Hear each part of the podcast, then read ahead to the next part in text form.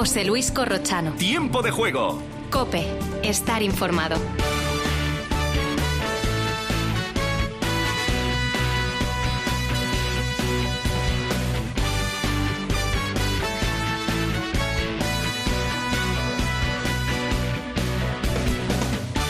Hola, hola, ¿qué tal? ¿Cómo están? Buenas noches, bienvenidos a este último tramo de Tiempo de Juego. Lo acaban de escuchar. Vaya homenaje al Cholo en el Metropolitano.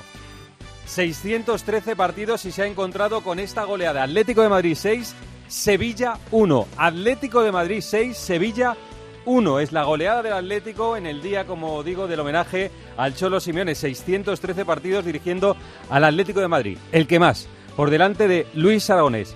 Gran homenaje con la presencia del hijo de Luis Aragonés en esa placa, ese cuadro que le han dado al Cholo Simeone antes del partido. Partidazo de Griezmann, que es uno de los mejores jugadores de la Liga. Y día grande de Memphis, titular y dos goles, los dos primeros. El segundo es un golazo. Luego Enesiri metió en el partido al Sevilla, pero Griezmann hizo el tercero, otro golazo, uno de los mejores de la temporada, con un disparo seco desde fuera del área. Y remataron la faena Carrasco y dos veces Morata. Antes, entre Carrasco y Morata, Rakitic falló un penalti, lo tiró al palo. Terminó con diez el Sevilla, por expulsión de Pape Gueye. El Atlético de Madrid pasa a la Real Sociedad y se coloca tercero en la Liga. Y vaya lío ahí abajo, pero vaya lío tiene el Sevilla. El Sevilla tiene veinticinco puntos, está a un punto del descenso. La primera comunicación es con Sevilla, con COPE Sevilla. José Manuel Oliva. Hola, Oliva, ¿qué tal? Buenas noches. Hola, Corro, ¿qué tal? Buenas noches. Es muy pronto, acaba de terminar sí. el partido, ni siquiera hemos escuchado a Sampaoli ni a Monchi, que a lo mejor debería hablar esta noche. Tan solo a Acuña, pero la pregunta es rápida y directa. ¿Crees que peligra Sampaoli? No, un seis uno se puede llevar a cualquiera por delante, y más en un club como el Sevilla, y más en la situación actual y con las señales de descomposición que el equipo ha dado eh, frente a Osasuna. No olvidemos, el último partido en casa, y esta noche eh, en, la, en el que ha caído goleado por seis tantos a uno, y ha dado una imagen pobrísima. O sea, yo a esta hora de la noche, Corro, y ahora vamos a profundizar, no descartaría ningún escenario, incluido que el Sevilla active la posibilidad de buscar ya el tercer entrenador de la temporada. Hay que escuchar a Sampaoli a ver qué, qué ánimo tiene, qué explicaciones da. Lo siguiente es la Europa League, el Fenerbahce, pero luego, atención a la triada, ¿eh? Lo siguiente es el Almería, lo siguiente es Getafe y lo siguiente es Cádiz. O sea, tiene Almería, Getafe y Cádiz, que son los de la Liga ahora mismo del Sevilla, que está metido en un gran lío por abajo. Bueno, enseguida vuelvo contigo, Oliva, pendientes de las noticias que puedan suceder en Sevilla esta misma noche o en las próximas horas, si es que se producen, con Sampaoli en el centro de la mirada, en el foco, después de este seis uno del Atlético de Madrid. Mañana, en el duelo por la Liga, hay un Barça-Valencia a las cuatro y cuarto y un Betis-Real Madrid a las nueve. El Barcelona sin Lewandowski, sin Pedri, sin Dembélé y sin Gavi, que está sancionado. Xavi también está sancionado, va a estar en la grada. Y el Real Madrid sin Álava, sin Mendy, sin Lunin y sin Modric, que está sancionado. El Betis, por ejemplo, sin Fekir y sin Canales. Por la mañana hoy, Getafe tres, Girona dos. El Getafe se puso tres a cero antes del descanso, con dos goles de Enes Unal, y sufrió al final con dos goles de Castellanos y de Miguel Gutiérrez. El tercero del Getafe lo hizo Borja Mayoral. El Getafe sale del descenso, un punto por encima. El Girona está en zona media, tiene treinta puntos. En Almería, esta tarde, Almería cero, Villarreal dos. Goles de Gerard Moreno y de Morales. El Villarreal se coloca sexto y el Almería un punto por encima del descenso. Y en Mallorca, Mallorca cero, Elche uno. Segunda victoria del Elche, marcó Lucas Boyé y con el tiempo ya cumplido anularon un gol de Muriqui por un manotazo de Mafeo a un contrario. Mallorca treinta y uno puntos, zona media, el Elche colista, está a trece de la, de la permanencia. Habla el Cholo Simeone. Eh, me di cuenta de que era una familia diferente, era un club distinto. De jugador pudimos tener grandes momentos, volví eh, para terminar mi carrera casi un año y medio y apareció la posibilidad que fui a buscar a Argentina de ser entrenador, para que algún día se me dé la posibilidad de, de dirigir al Atlético de Madrid. Sabía que lo iba a dirigir y me preparé para, para todo esto. Eh, está claro de que siempre pienso que mañana te pueden echar, y esa es la mejor filosofía para eh, mantenernos activos y, y no dejar de ver el foco que, que siempre será el próximo partido. Y por si fuera poco, la fiesta fue eh, fantástica, ¿no? Primero con la familia, el recuerdo a Luis Aragonés y luego tal vez uno de los mejores partidos del, de la temporada, mister. Eh, por contundencia, por juego, por capacidad de definición, por interpretar el partido que teníamos que jugar. Día para muy poder... alegre para Simeone. Atención que coge la palabra Sampaoli en la rueda de prensa. El equipo había tenido una regularidad de juego y que había logrado del juego suplir las ausencias de, de jugadores absolutos defensivamente. Y a partir del golpe de Osasuna, hoy fue un, fue un golpe mayor, porque indudablemente ese golpe también generó inseguridad, inseguridad eh, de poder corregir eh, desde el nivel participativo y, participativo y anticipativo sobre jugadores tan importantes como los que teníamos hoy. Entonces, cuando le permitimos, eh, eh, cuando tenemos pérdidas eh, no forzadas contra equipos como estos y que pronuncian y profundizan las ausencias defensivas, el equipo lo siente, lo sintió. Hola, Jorge, aquí atrás, Jerónimo Alonso de Canal Sur Radio en directo para La Gran Jugada. Eh, ¿Teme que este resultado tan catastrófico pueda hacer que el equipo dé un paseo hacia atrás en lo anímico, en los nervios, vuelvan en los nervios que hemos visto durante otras fases de la temporada? Y sería lo, lo peor que le puede llegar a pasar. Eh, hoy... Es un momento difícil, como ya vivimos cuando me tocó llegar aquí, y tendrá que, el Sevilla tiene que salir, tiene que saber que, que en, en la historia del club este es un momento extremadamente complicado, que, que viene el equipo viene emparchando y tratando de solucionar situaciones que, que por ahí lo superan, eh, pero... No, no queda otra que, que tratar de pensar mucho en la preparación del día jueves, de, de encontrar seguridades y alguna positividad que nos, nos lleve a, a modificar eh, este, este momento que, que es duro, pero que tiene que pasar rápido. Hola, mister. Buenas noches. Javier de Diego, de Radio Nacional de España. Tal y como está la situación en la Liga, eh, ¿Europa ahora mismo es un estorbo más que una ayuda para el equipo? Gracias. Eh, la representatividad del club en Europa es, es muy muy importante. Nosotros no podemos eximirnos del partido del jueves. Nosotros sabemos que tenemos una responsabilidad el jueves eh, y tenemos también una responsabilidad el día domingo.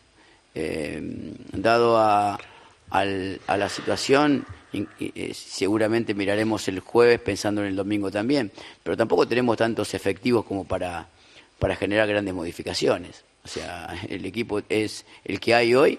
Hoy contábamos con dieciséis futbolistas para, para dos torneos. Contábamos con, como dije en la conferencia anterior, con un solo central por las ausencias para dos torneos. Y así tenemos que intentar eh, generar co colectivamente niveles defensivos que nos permitan que, al no tener jugadores absolutos, haya un complemento eh, colectivo que, que impida lo que pasó hoy. Eh, o lo que pasó en el partido de Osasuna, que terminamos perdiendo un partido por, por no leer eh, anticipadamente lo que nos estaba pasando. Hoy en el gol, el primero es igual al de Osasuna, lo mismo.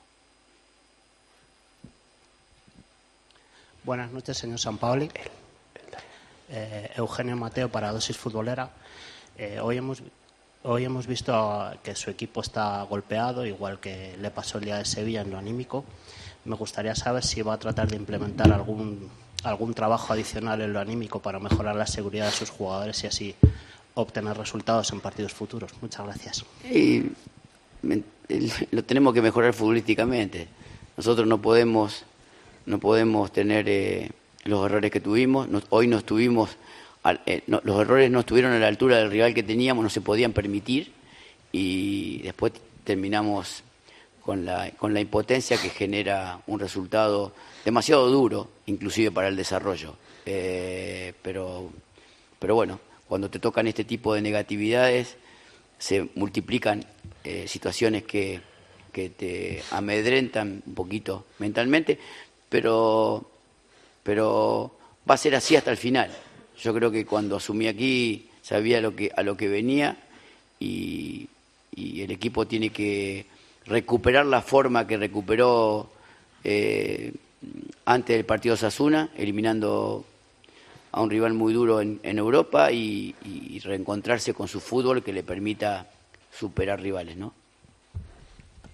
Buenas, mister. Isaac Orcajada de Ojo de Halcón. Hoy el equipo sale muy tocado tras su juego con el Metropolitano. Esperando una pregunta directa a Sampaoli. Ahí está eh, los compañeros, tanto Antonio Ruiz como Javi Gómez, si hay alguna declaración que hable sobre el futuro de Sampaoli, cómo se siente de aquí a los próximos partidos. Escucharemos enseguida al técnico argentino del Sevilla. Les recuerdo rápidamente que acaba de terminar un partido en segunda, el Mirandés uno, Oviedo cero. Además, en el día de hoy, Burgos uno, Granada tres, Huesca tres, Levante cero, ha perdido el Levante y bien perdido, Tenerife cero, Eibar uno, ayer Andorra cero, Las Palmas cero, de los de arriba mañana Albacete Sporting, el lunes Villarreal B, Alavés, la Liga está así, Las Palmas cincuenta y siete, Eibar cincuenta y seis, Granada cincuenta y cuatro, Levante cincuenta y cuatro, Alavés cincuenta y tres y Albacete cuarenta y siete. En Fórmula uno empieza la temporada, Gran Premio de Bahrein a las cuatro de la tarde, Carlos Sainz sale cuarto, Fernando Alonso sale quinto, por delante Verstappen, Checo Pérez y Leclerc. Fernando Alonso, la gran sensación de este gran premio, sale quinto con su Aston Martin. Hace ocho meses así, cuando firmé por Aston Martin, eh, la cosa pintaba bastante peor. Y bueno, en invierno siempre nunca te fías de los test invernales, ¿no? Así que comprobarlo en carrera y estar en el top cinco en la primera carrera es eh, casi un sueño. En el Europeo Indoor de Atletismo en Estambul ha sido cuarto hoy Usillos en cuatrocientos, cuarta ha sido Esther Guerrero en mil quinientos, mañana debe ser día de medallas para España. En Rugby Campeonato de Europa, España ha perdido en semifinales con Portugal veintisiete diez y está en marcha o debe haber terminado un partido de la Liga A C B que se ha retrasado por un apagón, el Zaragoza-Barcelona. Ana Abad ha terminado el partido. Queda muy poquito, apenas ocho segundos y Casademón Zaragoza está muy cerca de dar la sorpresa porque gana por seis puntos. Casademón Zaragoza ochenta y dos, Barça setenta y seis. Ahora damos cuenta de ese final, está ganando Zaragoza al Barcelona. Bueno, pues con todo esto, el tiempo de juego y por supuesto los snoods.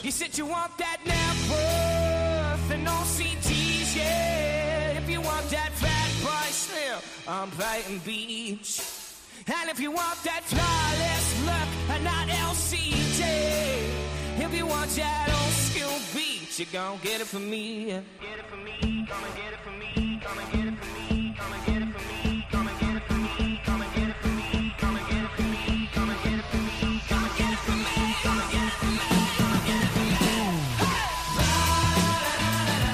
from me. Arranca el Atlético de Madrid, Memphis, Griezmann solo, Memphis, Memphis, Memphis.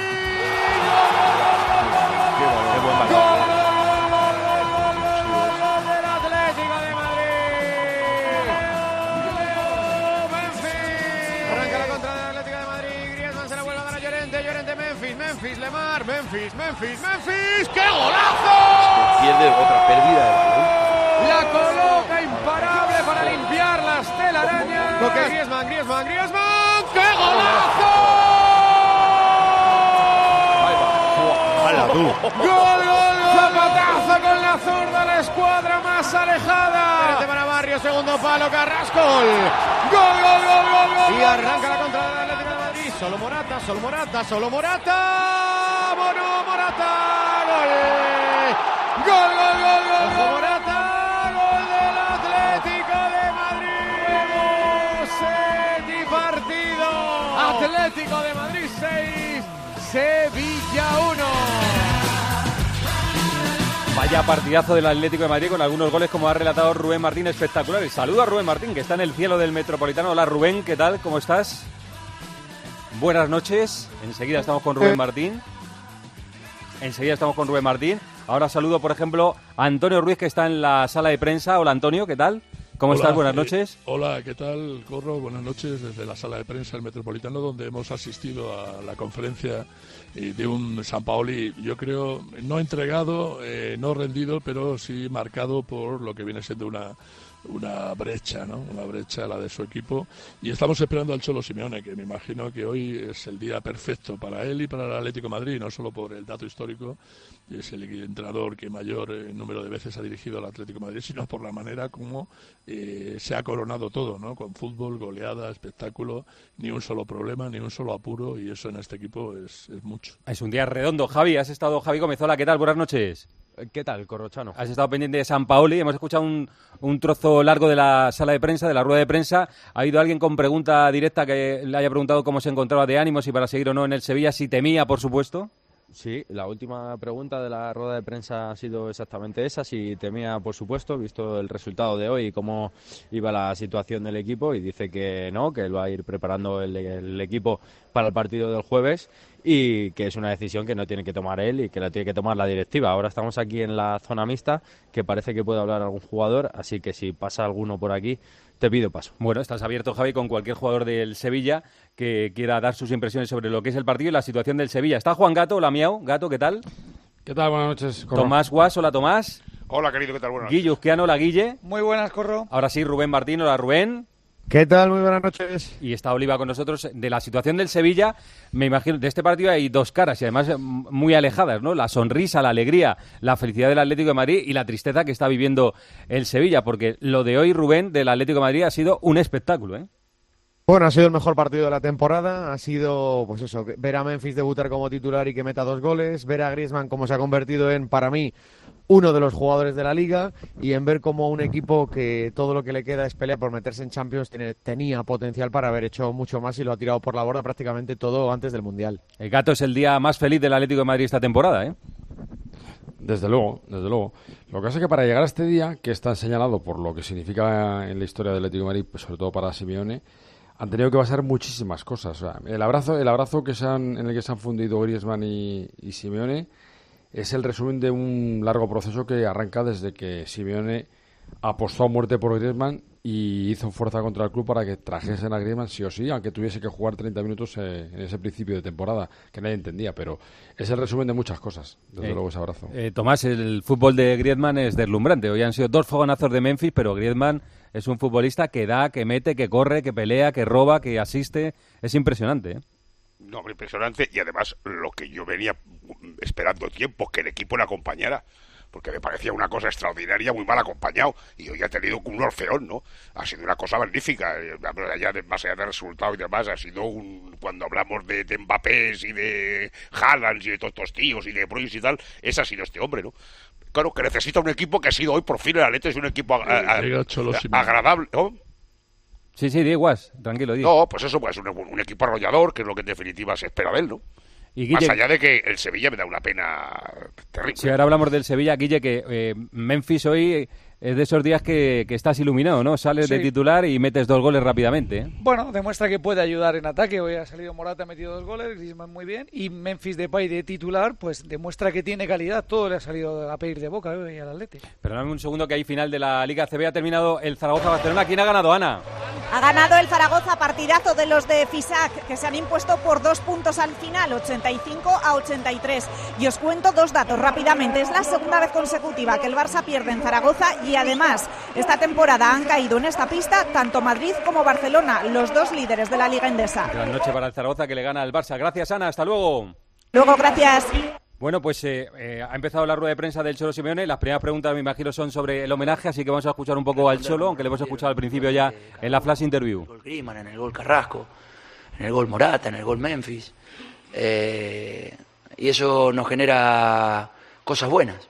Y la vida es eso, generar cosas buenas. Y hoy la hemos podido generar durante, creo que dos horas y media. Antonio Ruiz, en el eh, hola, Cholo, aquí enfrente de ti, justo aquí arriba. Eh, hace mucho tiempo, me pongo de pie para que me veas, aquí arriba. Ahora sí. Eh, hace mucho tiempo que Antoine Griezmann viene diciendo que todo lo que es en el Atlético de Madrid te lo debe a ti. Eh, me gustaría saber si tú crees que el caso de Griezmann es el mayor caso de tú, como entrenador, eh, de trascendencia o de ascendencia para un futbolista. Si tú te sientes orgulloso, hemos visto que al final, cuando hablaba Griezmann, le dabas un beso ahora en el... No sé si es como un hijo para ti, si es como una obra perfecta. Me gustaría que me hablaras de eso. Eh, a ver, sí, sin duda yo quiero a la, a la persona que es Griezmann, eh, pero valoro muchísimo al futbolista. Eh, el beso era más para, para el futbolista por, por su compromiso. Eh, Antoine tuvo años maravillosos con nosotros, eh, eligió irse, entendió que tenía que volver, hizo un gran esfuerzo para volver, como el club hizo también un esfuerzo para que vuelva, y le costó en su regreso encontrarse con, con el Antoine que, que nosotros conocemos y, y que queremos, y con trabajo, con dedicación, con personalidad, con liderazgo dentro del campo, con esperar que ese momento aparezca, eh, lo tuvo, y estamos hablando de un campeón del mundo. Un campeón del mundo siempre tiene algo diferente, y nosotros lo tenemos, algunos más también, pero Griezmann lo es. Y desde su compromiso en el juego y desde su gestión en el juego del equipo nos hace nos hace mejores. José Ignacio en el centro. Griezmann como gran sí, protagonista hola, de la noche del Atlético de Madrid. ¿Estáis de acuerdo con lo que dice el Cholo, que está entre los más grandes, eh, Antoine Griezmann? Bueno, yo lo he dicho durante el partido, Corro, a mí me parece que estamos hablando de un futbolista que está en el podio de futbolistas de la Liga. O sea, ponme al mejor futbolista del Madrid, si quieres decir Vinicius esta temporada, ponme al mejor jugador del Barça, si quieres decir Lewandowski esta temporada, y están peleándole por ser el mejor futbolista de la Liga a Griezmann. Para mí serían esos tres. ¿Estáis de acuerdo con lo que dice Rubén? Sí, las condiciones siempre las ha tenido, pero este es el claro ejemplo de un jugador con confianza o sin ella. Eh, le hizo sí. mucho bien pedir perdón, liberarse de algo que tenía dentro y que no... No sabía cómo lidiar con esa situación, y el momento en el que lo hizo ha vuelto a jugar al nivel probablemente mejor del que antes del, del Griezmann antes de que se fuera al Barcelona.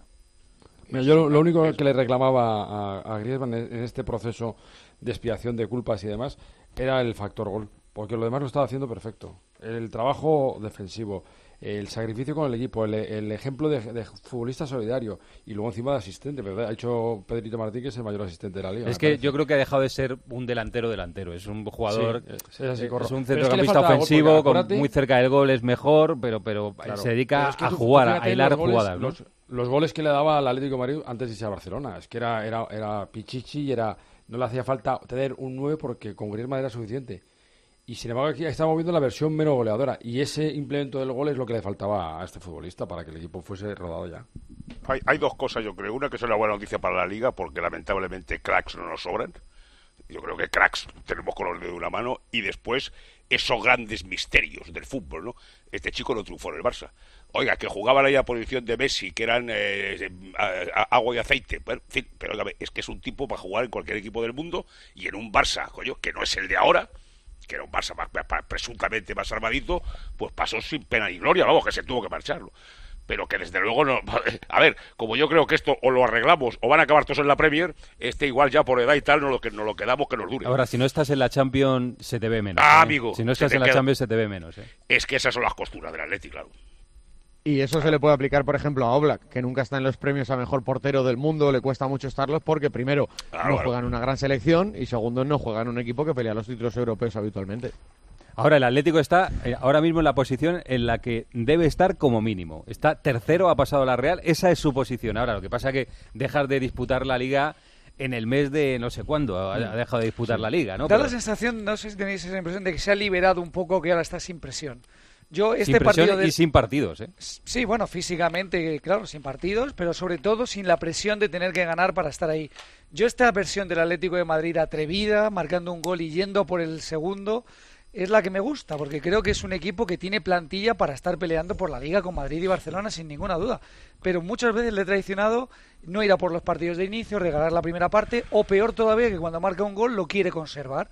Cambio, ahora está jugando de una forma más despreocupada, me da la sensación. Sí, yo creo que el Atleti ha, ha limado impurezas, porque en ese tránsito ha habido han, han pasado muchas cosas. Es verdad que eh, el ambiente eh, y todo el ruido que había alrededor del equipo en la, en la grada, y que y todavía se sigue habiendo, habiendo todavía, eh, le afecta mucho. Es un equipo que ya la, la conexión integrada y el equipo es fundamental, y, y eso lo ha distraído mucho.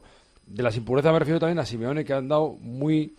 muy perdido con el equipo, eh, y se, se vio mucho en la Champions, y luego ha habido mucho ruido y mucho mucha impureza con el tema de Joao Félix. Bueno, a, a, a, a la transmisión del tiempo de juego ha sido un cachondeo con el tema sí, de Joao sí, Félix. Pedro, es que, Pedro, Pedro es ha estado, era el monotema no para Pedro. Es que no, no, no engañan, y, y es verdad que ese otro ese otro pulso lo terminó ganando Simeone. Y, y será coincidencia, ¿no? Pero el equipo está mucho más liberado, mucho más despreocupado, como dice. Estos son Cristiano. Indemostrables, los números le dan la razón, sí, los sí, números sí. le dan la razón, L pero los números corro, sí. Pero la sensación corro... que te transmite el equipo, ¿verdad, Rubén?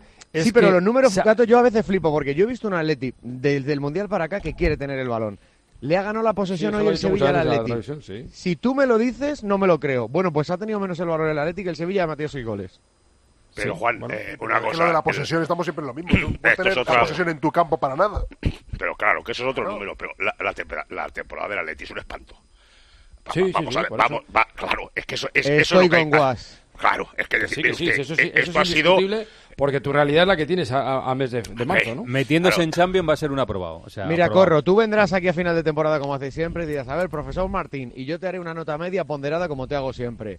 En la Liga, pues vamos a ver cómo queda. En la Champions, un cero suspenso sin fase de grupos. En la Copa, te ha echado el Madrid en cuartos. Bueno, es un cinco, te puede pasar. Pero tienes que ir así, así. Y el Atlético de Madrid, todo lo que puede aspirar es al aprobado si se mete en Champions. Sí, sí, Tercero, sí. Vaya. Sí, sí, es así, es así. Oye, vamos con el Sevilla, ¿eh? Que es evidente que en la noche más feliz del Atlético de Madrid eh, se ha metido por medio la decepción más grande del Sevilla, que se lleva un seis a uno, que como dice Oliva, estás por ahí, ¿verdad, Oliva? Eh, sí, no se sabe, sí, no sí, se sabe los daños colaterales que puede tener. Esta es la pregunta y respuesta de la que hacía mención Javi Gómez a Sampaoli. ¿Se ve con fuerzas para seguir en el, en el Sevilla? ¿Te preocupa tu futuro? Porque cuando las cosas van mal, pues se miran muchos estamentos y entre ellos siempre al final del banquillo, ¿no? El entrenador. Sí, es normal. Pero yo eh, vine acá en una situación difícil, estoy en una situación difícil y trataré de hacer lo posible para ayudar al club.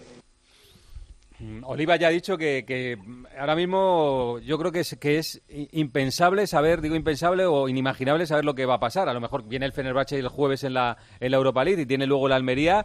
A lo mejor hay un margen ahí de recuperación, ¿no, Oliva? A lo mejor le dan ese margen de, de recuperación, ¿no? Puede ser, puede ser que, que se siente el jueves ante el Fenerbahce y también en el partido, que es una final el domingo ante el Almería a las cuatro y cuarto de la tarde. Son dos partidos en casa, ¿eh? Sí, que, que, en eh, casa. Eh, la gente va a dictar sentencia en esos dos partidos. Sí, y que ahí tomen alguna determinación.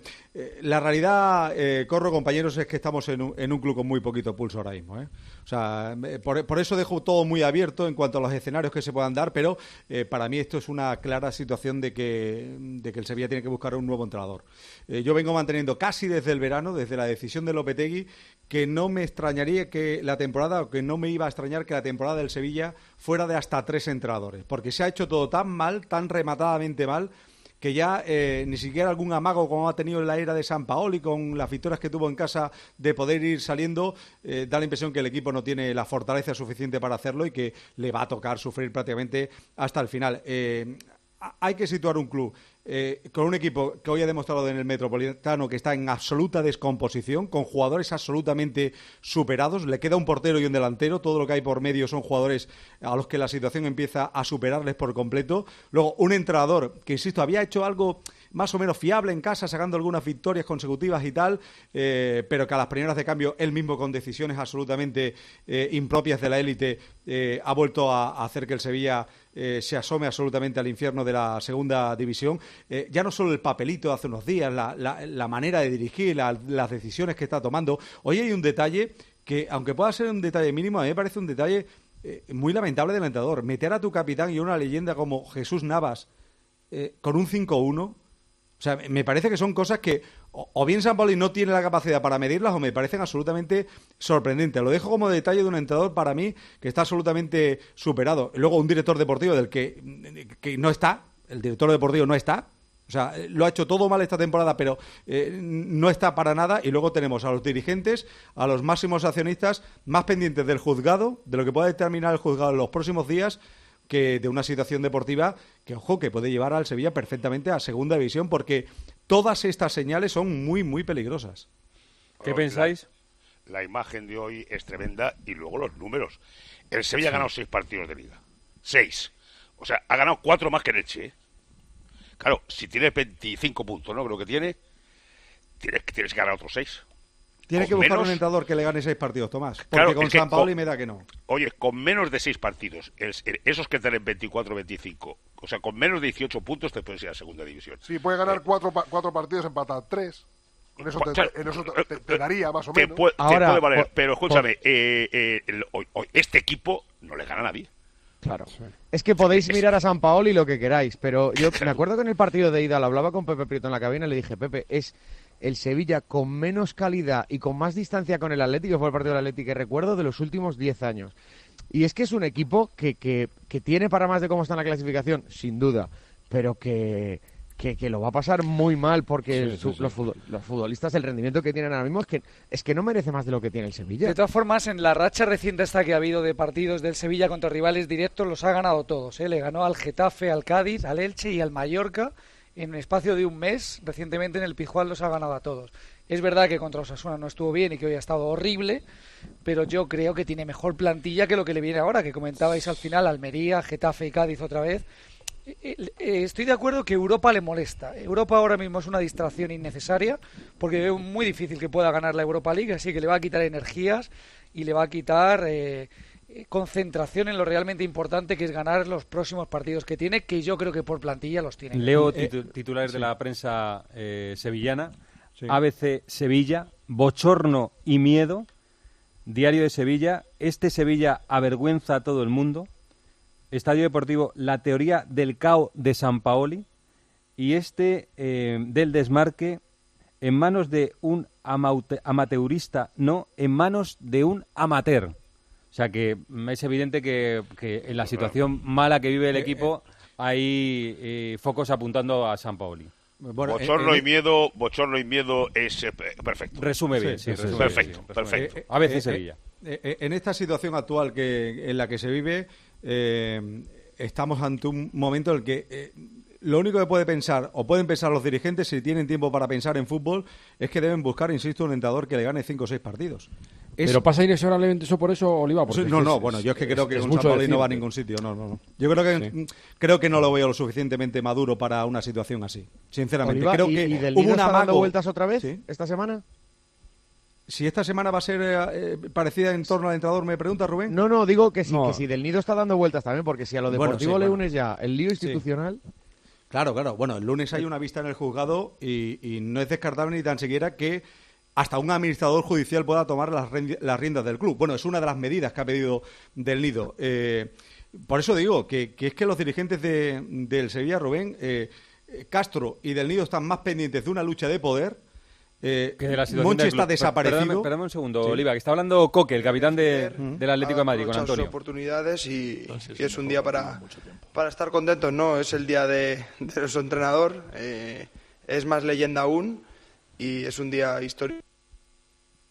Ahí va. Se ha cortado, se ha cortado.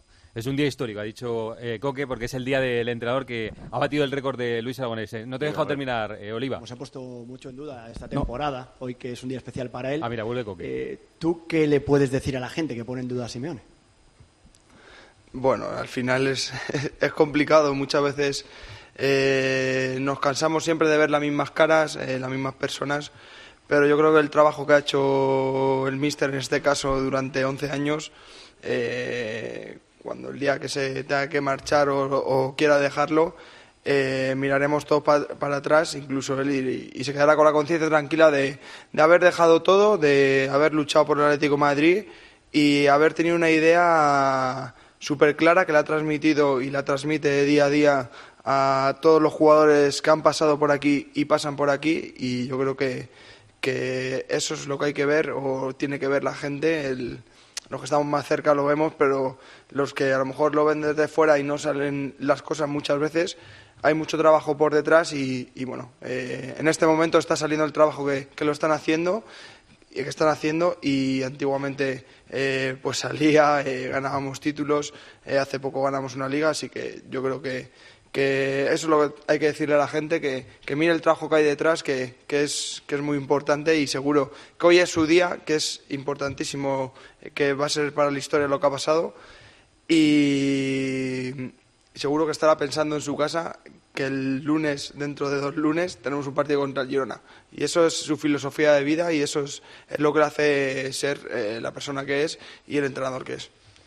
José Rodríguez. Es evidente que con perspectiva no hay ninguna duda, no va a haber ninguna duda, si ahora tiene alguno la mínima duda, que Simeone es la historia del Atlético de Madrid más brillante de los últimos años. Eso es que no hay ninguna duda, porque es que te aplasta con el palmarés que ha conseguido en el Atlético de Madrid en esta en esta etapa. Oye, ¿queréis decir alguna cosa más así importante que se os haya quedado del Sevilla o del Atlético de Madrid? No, quería decir, a, a, a, apuntando sobre lo que decía Coque, que es la cuarta vez que el Atlético de Madrid en toda su historia marca seis goles en un partido de Liga frente a un equipo grande.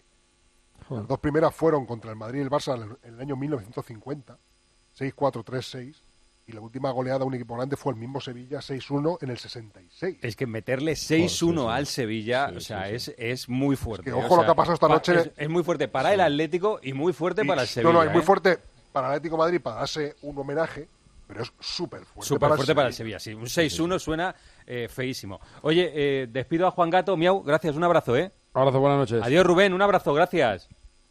Hasta luego, Rubén Martín. Eh, se quedan aquí. Eh, Antonio Ruiz y Javi Gómez, lo voy a despedir después de que contemos unas cuantas noticias y, y escuchemos algunos consejos comerciales por si hay alguna cosa más, pero que se queden Tomás Guas y Guillo Uzquiano para hablar de otros asuntos. Y Oliva, eh, si hay alguna noticia, pues lo hablamos, ¿vale? De, del, del Sevilla, de, de aquí a la una de la madrugada. Sí, no creo que hoy vaya a haber nada en caliente todavía en Madrid. El equipo tiene que regresar eh, en la, después del partido. O sea, ahora va a comenzar a regresar hacia Sevilla y yo creo que esto es una cosa que van a, a hablar a partir de, de mañana. Y entiendo que, que Monchi, el director deportivo Monchi, que es el que ha montado esta plantilla y el que de momento lleva dos entrenadores ya, debe dar, deberá dar un paso hacia adelante y, y o bien tomar una determinación al asunto de Sampaoli, o al menos se le da la semana que hay por delante con Fenerbahce y Almería, que es una final que me da que pueden ir por ahí los tiros, aunque, insisto, nada se puede descartar. Sí creo que su obligación es empezar a rastrear mercado de entrenadores y mirar opción cercana de la casa, tipo Caparrós, opción de mercado que haya, para intentar buscar esas cinco o seis victorias que salven al Sevilla del descenso. Todo ha quedado dicho. Gracias, Oliva. Un abrazo. Abrazo. El Adiós. Atlético de Madrid le ha metido seis uno al Sevilla. Se pone tercero. El Sevilla se queda a un punto del descenso. Y a esta hora la cadena COPE cuenta noticias. Última hora en COPE. Estar informado.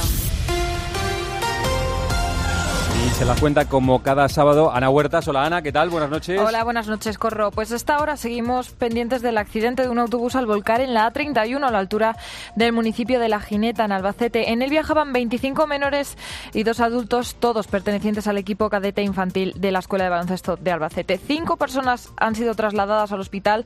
Una de ellas, uno de los adultos, está grave. Y a cuatro días para el ocho eme y en plena tormenta por la reforma de la ley del solo sí es sí que se votará el martes, Pedro Ch- Sánchez ha anunciado una ley para garantizar la paridad en la política y en la empresa privada. Vamos a aprobar en primer lugar listas cremallera en, las, en la ley electoral. Vamos a aprobar la paridad en el Consejo de Ministros y de Ministras del Gobierno de España. Vamos a aprobar la paridad también en los consejos de administración de las grandes empresas en nuestro país. Vamos a aprobar la paridad en las juntas de gobierno de los colegios profesionales. Esta ley obligará a que en futuros consejos de ministros haya al menos un cuarenta por ciento de mujeres y también impondrá a las compañías cotizadas con más de doscientos cincuenta empleados y que superen los cincuenta millones de volumen de negocio a incluir en sus consejos de administración a un cuarenta por ciento de mujeres. Y bajo el lema En la brecha, expertos en diversas materias como la demografía, la ginecología o la sociología se han reunido hoy en Madrid en el Congreso Nacional Provida, que ha tenido lugar hoy en la Universidad C E U San Pablo. El objetivo es dar a conocer a personas e iniciativas implicadas en la valoración y defensa de todo ser humano. Juan Acosta es ginecólogo, hoy ha participado en el Congreso y también ha hablado con nosotros sobre la conexión mamá-bebé desde el minuto uno. Hay una conexión que, que es inmediata y que además las madres enseguida saben perfectamente que están embarazadas porque empiezan a notar unos síntomas que Eh, ellas, incluso antes de hacer algo, ningún análisis, la mayoría reconocen esos síntomas y saben que, que ya hay una vida dentro.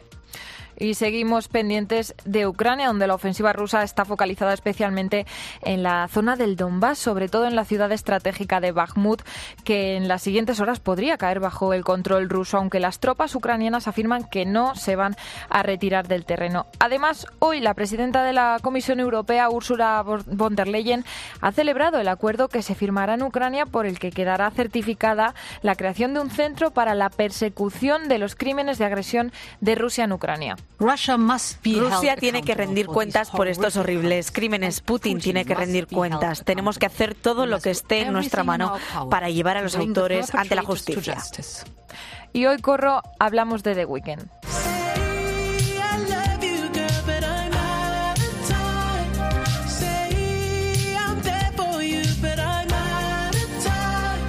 Y es que se ha convertido en el primer y único artista en alcanzar los cien millones de oyentes mensuales en la plataforma Spotify. Justo por detrás de él están Miley Cyrus con ochenta y dos millones, Taylor Swift con ochenta millones y Rihanna con setenta y nueve millones. Bueno, pues enhorabuena de Weekend. Hoy no has dicho que terminamos con buena música. Es que ¿eh? Eso te lo dejo a ti. ¿Es buena música o no? Bueno, sí, no, no está mal. No está, está bien, mal. Está bien. Si escucha tanta gente, eso era buena música.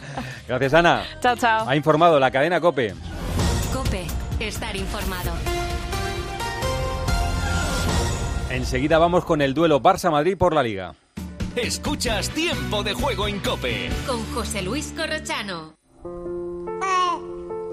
Cada vez es menos frecuente escuchar este sonido.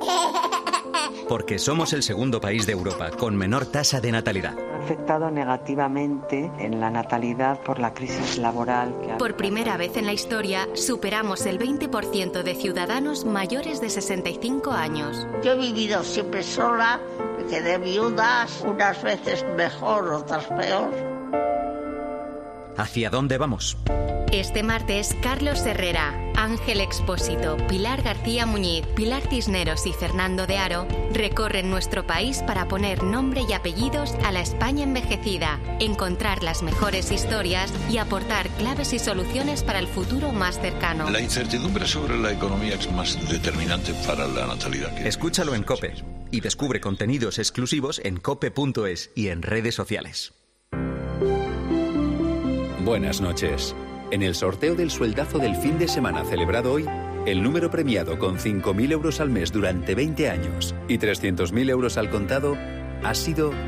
siete nueve dos uno cuatro, siete nueve dos uno cuatro, serie cuatro seis cero cuatro seis. Asimismo, otros cuatro números y series han obtenido cada uno de ellos un sueldazo de dos mil euros al mes durante diez años. Puedes consultarlos en juegos once punto es. Mañana tienes una nueva oportunidad con el sueldazo del fin de semana. Y ya sabes, a todos los que jugáis a la once, bien jugado. Si eres profesional de la construcción o la reforma, en Leroy Merlin estamos contigo, con más productos, más stock y mejores precios. Además, te ofrecemos servicios pensados para ayudarte con tu trabajo, como transporte a pie de obra, asesoramiento personalizado o servicio de instalaciones especializados en obra, entre muchos otros. Únete al Club Pro y descubre todas tus ventajas. Leroy Merlin, ahora más pro. Escuchas Tiempo de Juego. Y recuerda, la mejor experiencia y el mejor sonido solo los encuentras en cope punto es y en la aplicación móvil. Descárgatela. Houston, veo unas lechugas flotando en el espacio. ¿Y un cocinero? Y espera, un mecánico. Unos paneles solares increíbles.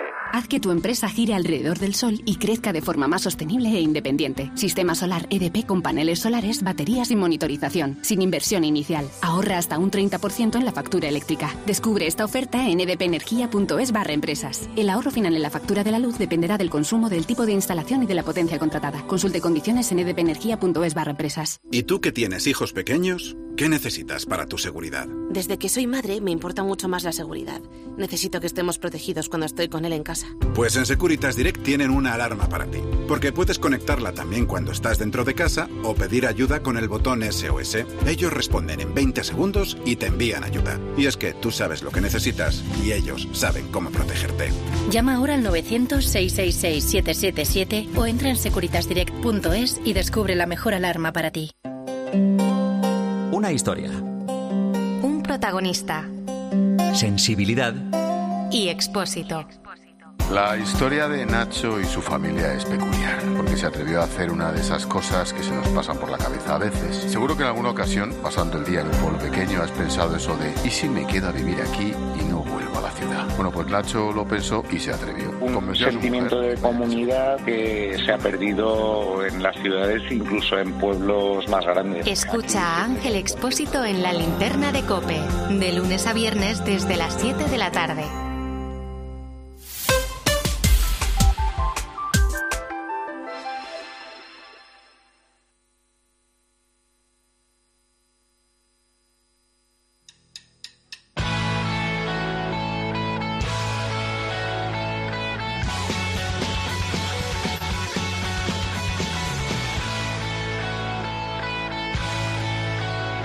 Escuchas Tiempo de Juego en COPE con José Luis Corrochano.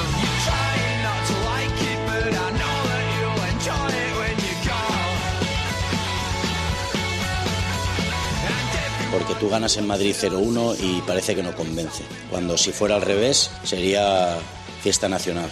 Ahora me lo compráis, ¿no? Ahora sí. Ya lo dije el año pasado y me cayeron hostias como, como un piano.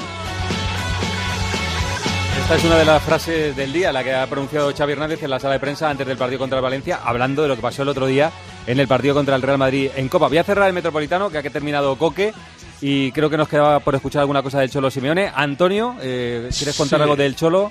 Sí, el Cholo que, bueno, ha venido a decir un poco eh, toda la ilusión que le genera el día de hoy, no solo por el puntual hecho de haber ganado seis uno, sino porque ha visto eh, cómo todas las cuatro patas de las que tanto habla él, la gente, los jugadores, la afición y el club, han estado unidas y eso le genera, dice, mucha ilusión. Yo creo que todos hemos crecido y todos hemos mejorado de lo que estábamos haciendo en la primera parte de la temporada, pero sin ninguna duda se vuelve a ver un equipo reconocible. Se vuelve a ver un equipo que la gente del Atlético de Madrid se siente identificada con el equipo. Juguemos mejor, juguemos peor, juguemos unos metros más abajo, juguemos unos metros más arriba, pero hay un compromiso para, para jugar a lo mismo, para jugar a lo mismo. Y cuando vos tenés en un grupo gente que juega a lo mismo, es mucho más fácil.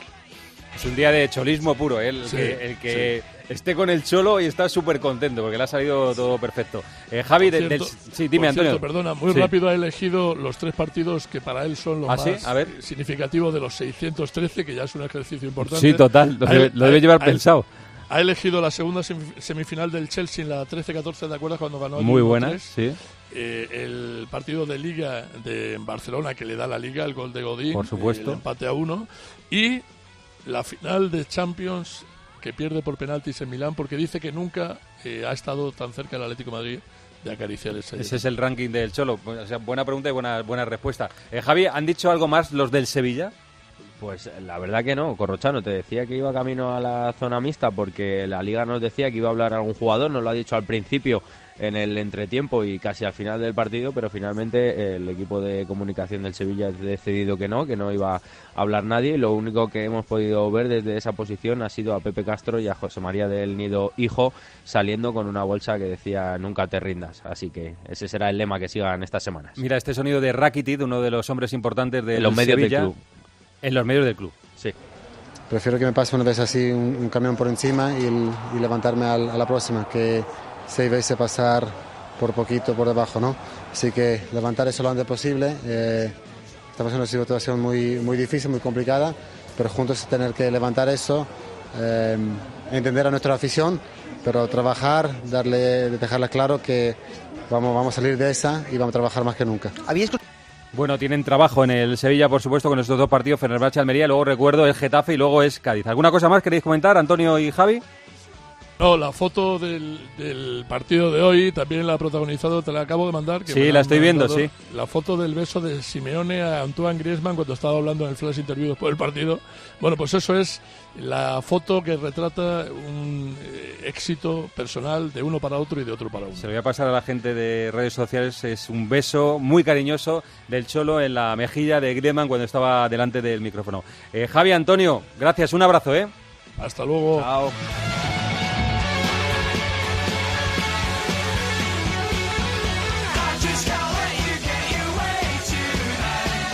Bueno, están con nosotros, escuchando atentamente Tomás Guasi Guillusquiano, se incorpora Roberto Morales para hablar del Real Madrid. Hola Roberto, ¿qué tal? Hola Corro, buenas noches. Bueno, del Madrid, del Barça y de la Liga. Y eh, le iba a dar paso un poquito más tarde, pero eh, le doy paso antes por lo siguiente que vamos a comentar, que es Emilio Pérez de Rozas. Hola Emilio, ¿qué tal? ¿Cómo está? Buenas noches. Hola Corro, hola a todos. Bueno, ha terminado el programa eh, Paco González leyendo un artículo de Salvador Sostres, que saben que es periodista, columnista, es comentarista en ocasiones con Herrera. Eh, lo ha escrito en su blog. Me ha subrayado aquí, Ganga, algunas frases. Bueno, eh, Sostres, hay que decir que era amigo, muy, muy amigo, muy, muy, muy amigo de Jan Laporta, y parece que algo ha debido pasar en los últimos tiempos para que ya no sea tan amigo. Y parece, por lo que cuenta el artículo de Salvador Sostres, que coincidió en el otro día, el jueves, en el palco, en el palco del Bernabéu, en el partido de, de Copa. Y arranca así el artículo, dice, el jueves en el palco del Bernabéu vi a Joan Laporta destruido. Eso dice Salvador Sostre. Y luego, no, lo que voy a leer no es todo hilado, ¿eh? Son frases de, del eh, blog que ha escrito. Dice, estaba gordo, muy gordo, pero sobre todo hinchado. Hinchado como se hinchan los hombres que encadenan un exceso con el otro. De sus constantes visitas a los lavabos se dio cuenta a todo el mundo y de los ruidos que hacía y compensaba poniéndose colirio. Esto se supone que es en el palco del Bernabéu. Lo siento, Jan, que hayas caído en este pozo. Era humillante cómo hablaban de ti el jueves, se supone que era el partido, algunos de tus acompañantes mientras ibas y venías del baño a hacer ruidos y a ponerte gotas en los ojos para compensar lo que tú ya sabes que compensabas. Dice, los ruidos que hacías en el baño mientras te ponías las gotas o cuando te encerrabas en el compartimento eran un espanto y cuando salías todo el mundo se ponía a comentarlos. Esto va en el terreno personal. Quizá para mí lo más trascendente eh, es esta acusación que le hace en su gestión deportiva. Dice, en cuanto al Barça, No pienses que los fichajes realizados a través de amigos o familiares no dejan rastro. Conozco a dos periodistas que están investigando dónde fueron a parar los diez millones de comisión por el fichaje de Lewandowski. Todo el mundo sabe sumar. Y nueve más uno efectivamente hacen diez. Pero lo que sobre todo tienes que hacer es rectificar el escándalo de los turcos. Entiendo que es el escándalo de eh, la asignación a una empresa turca de, del estadio, de Spy Barça. Constructora. Porque, o constructora, porque si no rectificas, te lo encontrarán. Y cuando te digo te lo encontrarán, quiero decir que te lo encontrarán todo y te lo encontrarán con mala leche. Y será mucho mayor el precio que acabarás pagando que el que esperabas ganar. Bueno, son acusaciones gravísimas, una en lo personal y otra en lo... Eh, deportivo, que como está dando ya tantas vueltas este artículo, y lo ha escrito, imagino, para que se conozca, Salvador Sostres, son de una dureza extrema. Eh, Guasi y mm, Emilio, que eh, conocéis por convivencia de la ciudad a Salvador Sostres y la relación que tiene con Jan Laporta, pues quiero pedir un comentario sobre esto. Guasi, ¿tienes un comentario sobre lo que ha escrito eh, Salvador Sostres? No, hombre, que, que dices una de las claves que eran muy amigos, y es verdad. La preocupación por Laporta persona no es de ahora, porque realmente pues el, la, la imagen de, de los últimos tiempos pues no, no, no es precisamente halagüeña. Lo demás, si estamos en el terreno de lo presunto, lo de los turcos es verdad, es la primera obra eh, de esta empresa con una con un cliente de la Unión Europea, que es el Barça.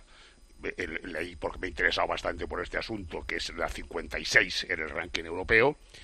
Y eso, pues, después de haber eh, modificado un pliego de condiciones, que eh, en principio esto con lo, lo que el Barça pedía, a los turcos no lo cumplían, lo rebajó para que lo hiciera. Y entonces, bueno, pues lo que dicen los expertos es que ni el precio ni el tiempo en el que en el que dijeron que para acabar la obra, eso era posible. Hasta el mes de, acabando el, el treinta y uno de enero, es cuando el Barça tiene que decir qué va a hacer con esa obra. Hay una, un rumor extendido de que ni va a haber el traslado a Montjuic, ni va a haber obra, y que esto va a ser una cosa tremenda, y que realmente puede estar recibiendo presiones para que esta, este, este, este, este acuerdo con los turcos se rompa y que lo haga una empresa más eh, reconocible, preferentemente española, ¿no? Eh, es lo que hay, lo, el asunto de las comisiones y demás, querido, esto es fútbol, y si Sostres dice eso, eh, generalmente acierta, vamos. Emilio. Bueno, a ver, a mí me parece un tema muy desagradable. ¿eh? O sea, a ver, eh, eh, Sostres eh, ya tuvo también una amistad y una relación tremenda con Pep Guardiola, y también acabó escribiendo artículos eh, parecidos cuando Guardiola eh, se fue a otros clubes y ganó títulos y ganó mucho dinero y tal. Eh, sobre el estado físico de... de Laporta y demás, porque en ese artículo no solo habla del estado físico, sino puede hablar o insinuar, bueno, no, no insinúa, lo dice directamente, las razones por las que eh, él lo ve eh, en ese estado y decrépito y en una situación desesperada y en peligro de infarto. Ya ha hecho más de un artículo. Recuerdo uno que hizo un día que él fue a cenar al Botafumeiro, una marisquería muy importante, famosa y popular y cool de Barcelona, donde se lo encontró, y ya eh, hizo un hizo un artículo diciendo que le había visto con el carro de los postres y le hacía unas recomendaciones parecidas hace algunos meses, ¿no? Eh, a mí me parece muy muy desagradable, porque encima encima el artículo tiene el purito de, de decir te lo digo eh, te lo digo como el amigo que fui mm. y el amigo que el resto que los restos que quedan de amistad. Yo realmente, eh, si tú eres amigo y quieres a esta persona y la encuentras o crees o sabes, porque como muy bien dice Tomás y piensa mucha gente en Barcelona, eh, Sostres, Sostres sabe muchas cosas de Laporta, entre otras razones porque ha vivido muchas vidas con Laporta, a lo mejor a ese ritmo o a lo mejor de esa manera, no por otra cosa. Entonces, si tú realmente estás preocupado por un amigo o por lo por el fuego que todavía queda en tu cuerpo de esa amistad tremenda, que recu, recu, repito, fue tremenda, lo que puedes lo que tienes que hacer es intentar separarlo de esa gente que para nada le va bien, que hay mucha gente que piensa que para nada le va bien, y eh, afrontarlo y enfrentarlo y tratar de, de encauzarlo y tal. No creo que la mejor manera sea haciendo este artículo público, eh, poniéndolo a los pies de los caballos. Si alguien no lo sabía, esa... ya lo sabe. O sea, si alguien no lo sabía, todo lo que ha contado o ve él, si alguien no lo sabía, no, no, pero yo ya corro, lo sabe, ¿no? Yo corro, yo corro lo que, lo que... A mí lo que me, me parece un puntito de hipócrita es eh, te lo hago para, para sí, tu bien. Bueno, yo, creo, yo, yo creo que o es, sea, una, si es una tú... licencia poética la que utilizas. Vale, no, no, una licencia poética eh, es la demostración de que probablemente no lo haces por eso. Hombre, yo, yo porque creo si que cuando, lo haces, cuando escribes si un lo... artículo así de una persona y la expones de esa manera... No, no, que, no lo haces que... para que se cure, quiero Efectivamente, decir. sí, te he entendido perfectamente. Yo o sea, creo si que, que, si que quieres, el lo Si quieres también, que sí. se cure, si quieres que, que... Si tú crees que está desviado... Y ya no... ya es, hablo de un tema de amistad, ¿eh? Hablo de un tema... De, no, no porque uno sea famoso, el otro popular, o el otro tenga la posibilidad de escribir eh, donde, donde, donde puede o donde quiere para, para, para denunciar o para señalar esto, te coges, se vas a, te vas a tu casa, estamos a su casa, de acuerdo, es que estamos de acuerdo. Lo arreglas, en lo que has dicho, yo creo que todos los que estamos aquí estamos de acuerdo. O sea que en este, en este sentido es así, pero, pero luego, luego, además de todo esto, eh, claro, ¿qué ocurre eh, cuando tú dices Barcelona? ¿Qué piensan en Barcelona? En Barcelona piensan que como ha habido tanta amistad y ha habido tanta relación y se han contado tantos secretos, repito, también pasó con, con Pep Guardiola y probablemente otra gente de Barcelona le haya ocurrido cosas parecidas con Salvador Sostres a lo mejor. Entonces, claro, ¿qué ocurre? Que todo lo que él escribe tiene una patina, tiene un punto de lo que dice Tomás de que, oh, a lo mejor es cierto, porque... lo cuenta Sostres, que es una persona que, ¿no? O sea, eso es, no sé, eso es como, como si alguno de nosotros contara algo de, de, de él después de que llevamos veinte años juntos, ¿me entiendes, no? Y entonces, en ese sentido, así, por ejemplo, a mí, eh, el tema este que, que ha señalado Tomás, eh, Tomás de, de la constructora turca, aquí ya se ha publicado todo sobre esto y todo ha sido horrible. A mí, realmente, me parece el tema de acusar de comisiones en el caso de algunos fichajes de Lewandowski, a mí me parece gravísimo. Gravísimo. A mí gravísimo. me parece ¿Me las, dos, las dos cosas, me una parece... en, la, en la esfera personal y otra en la administrativa, claro, claro, son los pero, dos desagradables, pero, pero, pero el segundo sobre todo, es grave, grave, grave, pero de verdad. Sobre todo, pero sobre todo en el caso de Lewandowski, no en el caso de la constructora. Efectivamente, en el caso de Lewandowski, porque le está diciendo, te lo has llevado del fichaje claro, de Lewandowski. Y en el caso, y en el caso, y en el caso personal es... Vale, de acuerdo, usted sabe eso, usted sospecha eso, usted sabe las razones, si usted lo ve peligro, ostras, pues, pues póngale remedio, ¿no?, a un artículo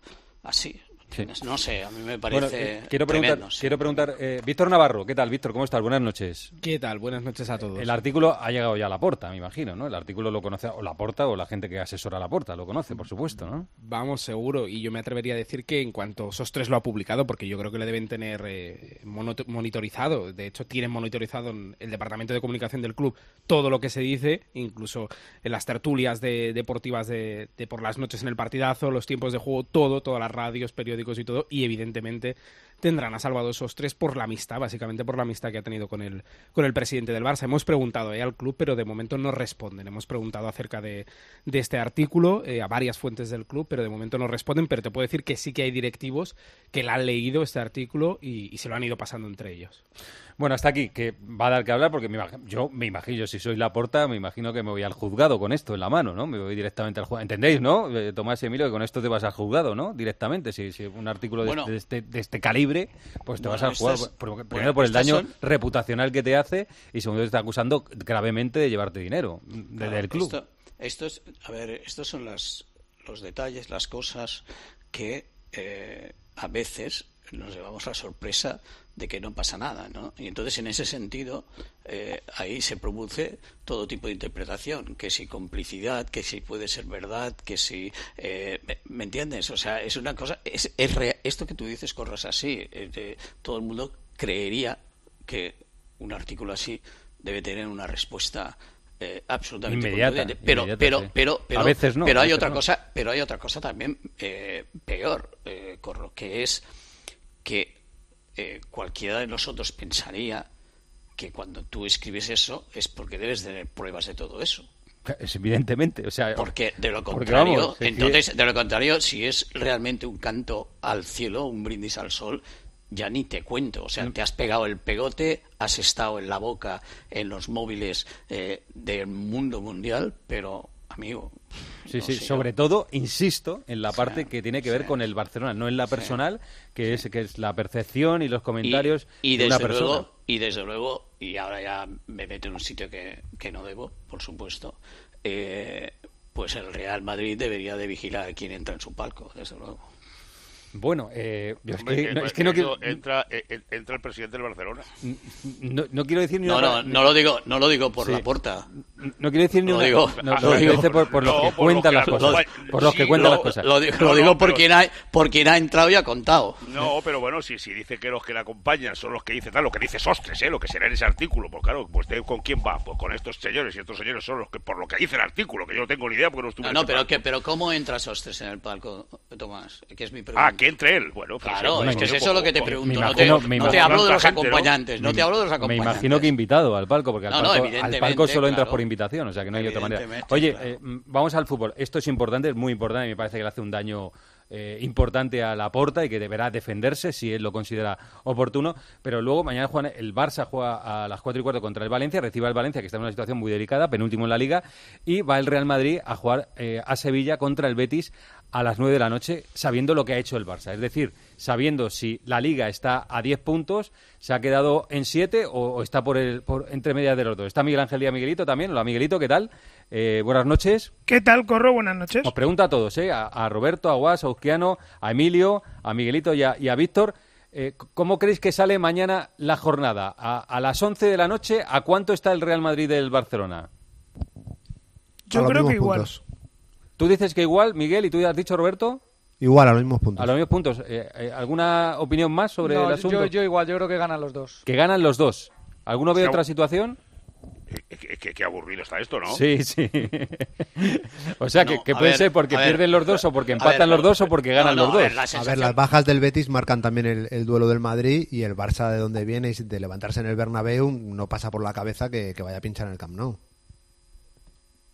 Tiene bueno, muchas sí, bajas el Barça, ¿eh? Las tres ya sabidas, sí. Tiene la de Gavi también, pero hombre, este Valencia no está como para dar una sorpresa, parece, bueno, yo, luego todo puede pasar. Yo yo como, como después de lo que vino Almería y, y después de ver cómo mordía el Valencia en el buen sentido de la palabra ante la Real Sociedad, y eh, después de pensar que eh, puede pasar absolutamente todo, absolutamente todo, lo lógico sería que que los dos ganaran, pero a mí me parece que el Barcelona tiene un partido muy muy heavy contra, contra el Valencia, y, y yo creo que el, el Madrid vuelve a ser eh, ese partido que dices, uy, aquí es donde tal, y pam, ¿me entiendes? O sea, es, es, es, es la sensación, pero yo creo que ninguno de los dos lo tendrá fácil. A mí lo que me sorprendería es que los dos eh, ganaran fácil. Está claro que por, eh, por el papel esta es una jornada propicia para el Barça, sí. Y la que viene será propicia para el Madrid, es. que tiene en casa Madrid, al Español, Español,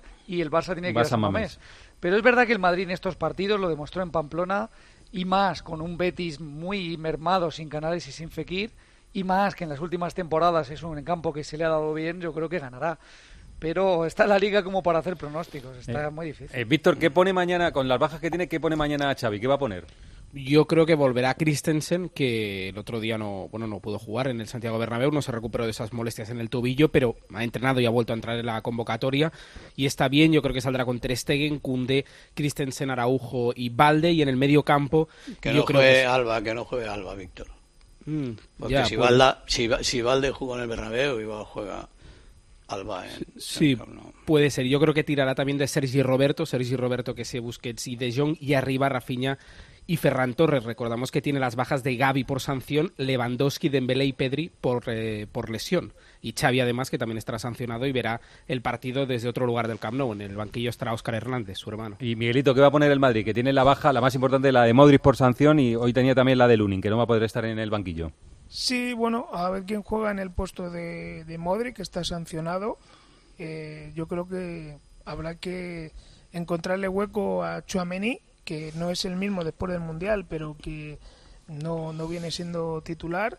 Eh, y yo creo que a Rodrigo también, ¿no? Porque hoy he hablado muy bien del Ancelotti, dice que en estos partidos se le ha echado de menos después de Anfield, porque es un futbolista que, que utiliza muy bien los espacios, ¿no? Así que a ver dónde juega Valverde. Yo creo que en este caso puede jugar en el centro del campo, que Rodrigo puede tener cabida arriba con Benzema y Vinicius, y luego vamos a ver quién completa el centro del campo, ¿no? Eh, si entra Tchouaméni, pues a lo mejor Tchouaméni, Valverde y Kroos podría ser el equipo que, que mañana ponga el Liza Ancelotti con la defensa habitual.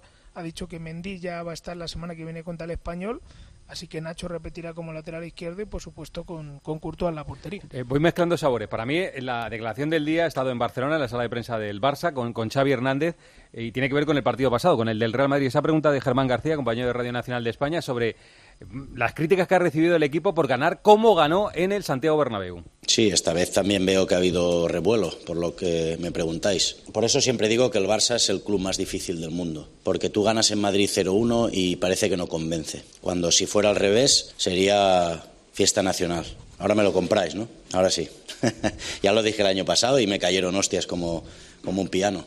Es así. En el Barça tienes que ganar y convencer, y además tener el setenta por ciento de posesión y generar tu diecisiete y el contrario tres. Este es el objetivo, y es el objetivo nuestro. Pero hay que entender que hay un contrario, que es campeón de la Champions, que es campeón de Liga, y les estamos compitiendo. Y cuando te apretan alto, que años atrás prácticamente solo lo hacía el Rayo Vallecano de Paco Gémez, pues es difícil tener la posesión porque te hacen mano a mano, te hacen marcaje individual. ¿Y cómo tienes la posesión si no hay un hombre libre? Pues está el espacio generado ya a la espalda de la defensa. Pues es así, y al final es entender de fútbol. Nosotros no, no, nos, no nos plantamos en, en, en, en el área del, del Barcelona para estar en el bloque bajo. Nos puso el Madrid ahí. Nos puso el Madrid ahí. No es que nosotros, no, no, vamos a, vamos a defender y nos vamos a cerrar atrás. Ese no era el objetivo del partido. Pero el, el rival te lleva a estas, a estas situaciones. Estamos satisfechos porque ganamos en un campo muy difícil y tenemos una cierta ventaja en la semifinal de Copa, ¿no?, para estar en la final. Pero sí que es verdad que yo quedé mucho más satisfecho el día de la Supercopa que el día del, de la semifinal de Copa. Esto es una realidad. Es así, es así. A mí me gusta eh, ganar e irme siendo más protagonista en el juego, más dominador, pero es el fútbol. ¿Qué os parece la reflexión de Xavi? Si no, gana el Madrid, fiesta solo, nacional. No, no, solo quiero, solo quiero hacer un, un matiz que es muy importante, porque probablemente con este matiz, eh, este discurso eh, perfecto, estupendo, muy bien hilvanado, eh, suena de otra manera. Y es que él dijo que no quería ganar cero uno sí, sí, claro, en el Bernabéu jugando mal. No, es que él se olvida de esta, claro, él desvía el tema hacia que es el club más difícil del mundo. Bueno, no, no, ya lo era antes de que llegara él. Durante toda la vida ha sido el club más difícil, y llevamos, me parece que llevamos un cuarto de hora, veinte minutos hablando de por qué es el club más difícil del mundo, ¿no? Es el único club del mundo que se pega tiros en, en los pies entre, la, entre su gente, ¿no? Entonces, es, eso ya se sabe que es el club más difícil del mundo. De lo que estamos hablando es de que en su momento... En su momento el Tata Martino, repito, perdió la posesión en un partido de Vallecas y le cayeron la del gorro. Él ha perdido la posesión en el Bernabéu y no solo no ha pasado nada, sino que la gente está contenta, cosa que me parece normal y es lo que debe ser. Yo Pero que él que olvida te... sí. eso, él olvida que antes de ir al Bernabéu, la vez anterior dijo: yo no quiero ganar cero uno. Yo creo que de su mal. entorno ha habido menos críticas, más más de la parte madridista, si digamos, ¿no?, que ha dicho, bueno, mira cómo, no, mira claro, cómo habéis ganado. Utilizado, pero... Evidentemente, sí. Por eso digo que es que a Martino lo mataron en Barcelona, lo mataron, no lo los mataron suyos. En Madrid. Yo estoy claro. de acuerdo en esa, en esa claro, reflexión. ¿Qué queréis decir sobre esto, Guas? ¿Quieres decir algo? Sí, porque en el fondo tiene razón. Yo, yo para mí en el fondo tiene razón. ¿Qué ha dicho lo que ha dicho? Oiga, mire usted, el, el, el entrenador es el portavoz del club. Habla tres veces por semana. Xavi es un tipo peculiar que le conocemos muchos desde que tenía diecisiete, dieciocho años. Y puede decir cosas extrañas, y la democracia en Qatar dice cosas que lo que le parece. Pero el, el resumen del partido del otro día es que es así. Oiga, es que me eché para atrás y perdí la posición. Ese. Mire usted, cero uno. Después hablamos de lo que de lo que le parezca y, y, y hacemos todos los, los discursos. Efectivamente, primero ganar y luego no, ya discutimos coño, claro, de lo demás. Pero, claro, pero como estamos en Barcelona contaminados por una serie de, de, de, de soplapolleces, que es, que es así, y, y de, de toda la vida. Claro, pero es que la frase, pues, no, pues, claro, la, frase uh, uh, la frase Tomás es, Emilio, es hemos así, ganado cero uno y ya jugaremos bien otro día. Pues, bueno, pues ¿entiendes? Ya está, pero escúchame, pero es que no es lo mismo. Y no, y no la de no quiero ganar cero uno en el Bernabéu eh, eh, jugando pero, mal. Pero, claro, hay, pero claro, es que esa frase, cuando tú la pronuncias, yo cuando la oí pronunciar, pensé, esta frase te la vas a comer con patata. Te la vas a comer, te la vas a comer. Es lo mismo que oí que el, que el día que habíamos hecho tres risas sobre lo de Negreira. Eh, Pensé, vale, ya verás. Te la comerás con patata porque no tienes a Eto'o, a Henry, a Ronaldinho, a Messi, a él mismo con veinte años, a Iniesta, etcétera. Y al final, pues claro, pues tienes lo que tienes y te lo enseña Europa. Entonces hay un día que tendrás que echar el culo para atrás. A lo mejor lo tienes que repetir en la vuelta, como te haga el Madrid un gol y se ponga cero uno. Pero bueno, oiga, el final del asunto es decir, pero usted que esto es fútbol. Y el entrenador cual, que, me, que me resuelva el problema. Fíjate, si, eh, estamos hablando de, de Sampaoli. Oiga, mire usted, el problema del Barça cuál era el otro día. Unas bajas tremebundas, una situación de ir allí, ay, ay, ay, después de haber palmado en, eh, una vez más en Europa y en Almería. Pues, el oiga, otro día. El fin justifica los medios. El querido. otro día, Corro. Ya está. El otro día, el otro día Corro. Eh, el, el mecánico del taller donde llevo mi Scoopy a cambiar el aceite. Que por cierto, que por cierto, tiene una camiseta del Atlético de Madrid. de Atlético de Madrid, firmada por todos, gracias a Antonito Ruiz, que es un tío que, que ni te piensas, ni, te, ni, ni, ni sueñas lo contento que está, me dijo, respecto a este debate, me dijo, Emilio, no olvides que Brasil tiene cinco títulos mundiales, Italia tiene cuatro. Sí, es así. Yo, yo vamos, ¿vale? Al final, o sea, es decir, un poco Brasil de tus tiene cinco títulos mundiales. Ha dicho, e Italia tiene cuatro. Ha dicho un compañero en la sala de prensa, le ha preguntado, así que, que casi casi esta frase que os voy a decir, eh, siendo entrenador y teniendo la idea que tú tienes de, de, del estilo del Barça de Xavi, casi le debió, le, le ha tenido que doler más, le ha dicho. El equipo de Guardiola será recordado por su centro del campo, que, es, que sabemos todos que eh, Xavi, Iniesta, tal, Messi cuando jugaba un poco más atrás y tal, dice el de Luis Enrique por la M S N, dice el suyo es el de la defensa. Yo creo que le han entrado sudores a Xavi como diciendo, no, pero, pero, pero escucha, pero ahora mismo es una realidad que es más fuerte, la línea más fuerte del Barcelona es la defensiva, ¿es así o no? Eh, eh, bueno, sobre Europa, eso ha construido en, en Europa, claro.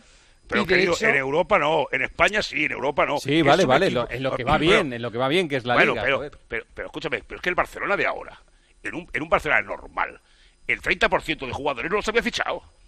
El Barcelona, no, un Barcelona potente y puesto, a Lewandowski no le trae con treinta y cinco años. Entonces, pues mire usted, tengo lo que tengo y, y, y a nivel autonómico que digo yo, lo está haciendo divinamente, máximo favorito en la Liga y desde luego junto con Osasuna, con un piececito en la, en la final de, de, de Copa. Después veremos qué pasa en la vuelta, evidentemente, pero mire usted, pues si es que es lo que hay.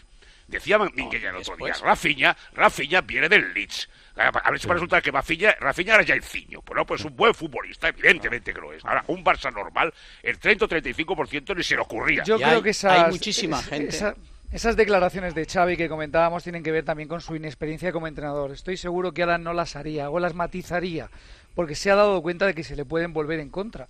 De que a lo mejor en algún momento de la temporada tienes que tirar de no, defensa. No, mejor no, ya.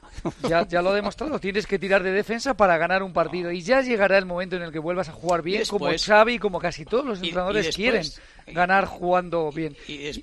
Déjame decir termina, una cosa termina, más, Emilio.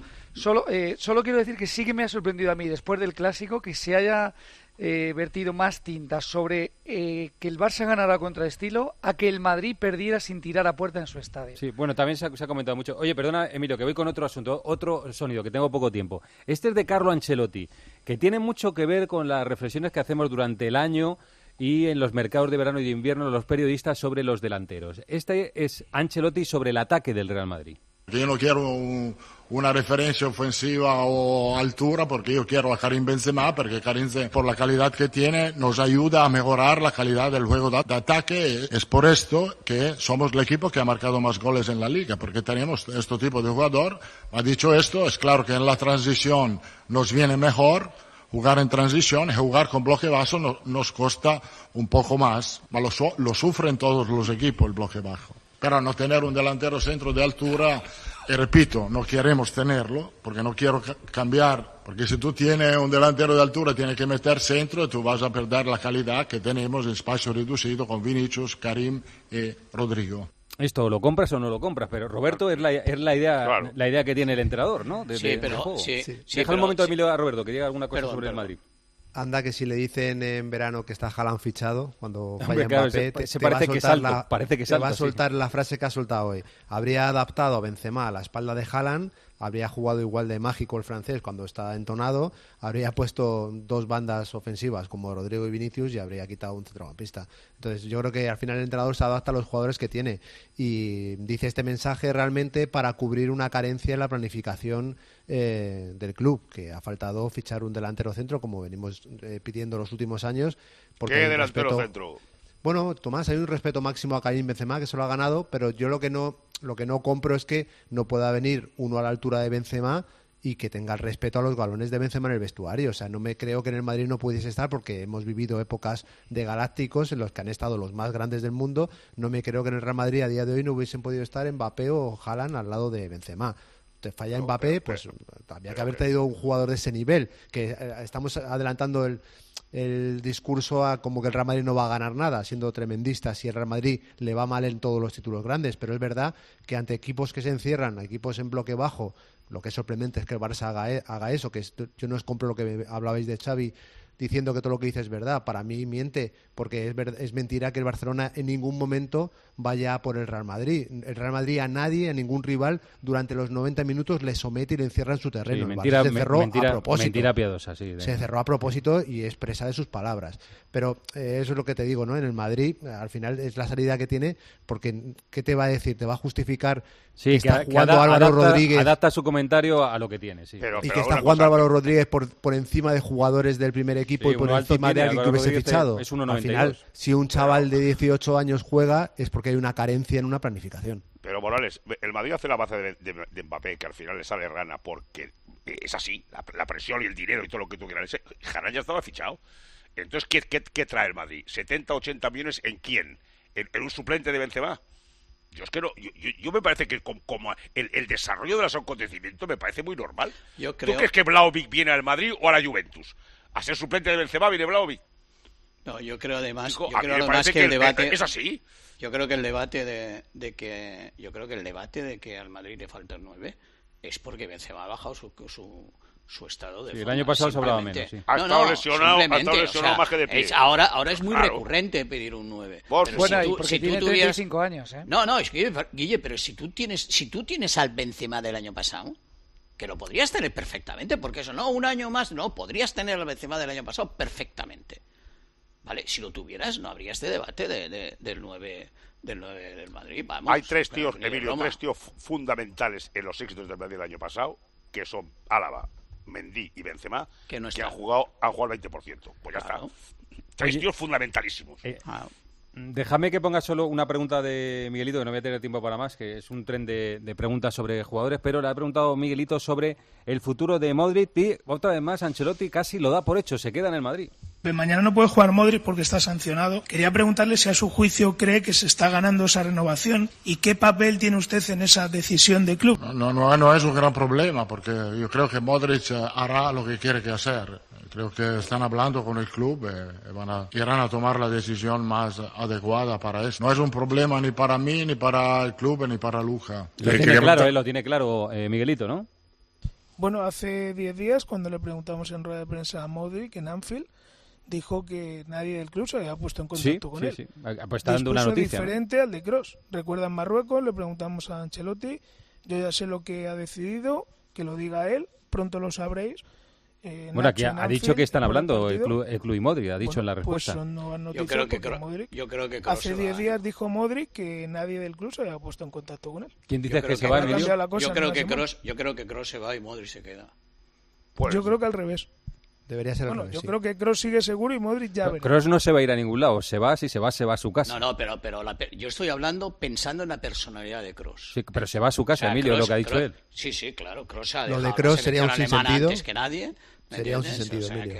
O sea, no, no tiene no ningún sentido diciendo... a la edad que tiene retirarse no. del fútbol al nivel no, en el que está. Es su pensamiento. Pero estamos hablando, pero cuidado, Robert, estamos pero... hablando de un tío, de un tío que tiene vida, mucha, antes, después y durante el fútbol. O sea, no estamos hablando de una persona, de un, de un ser humano, de un hombre, de una personalidad muy especial, ¿eh? Que probablemente él haya dicho, hasta aquí me quedo y ahora empiezo a vivir de verdad. Eso esa... no lo deberíamos de descartar, ¿eh? A mí me en, el caso de Kroos, en el caso de Kroos. Esa posibilidad existe, porque recordar que fue el primero que dijo, yo a Qatar no voy, claro, adiós, claro, muy buena selección alemana. Claro. Este, este es un alemán peculiar. Claro. A mí me da la impresión... A mí, a mí, si se va, si se va, a mí no me extraña. Te decía, Tomás, que me da la impresión de que los últimos meses están afectando, estamos haciendo un, una dupla a la, a la crítica o a la realidad que estamos viendo con Modric, de no estar en su nivel máximo, en su esplendor después del Mundial.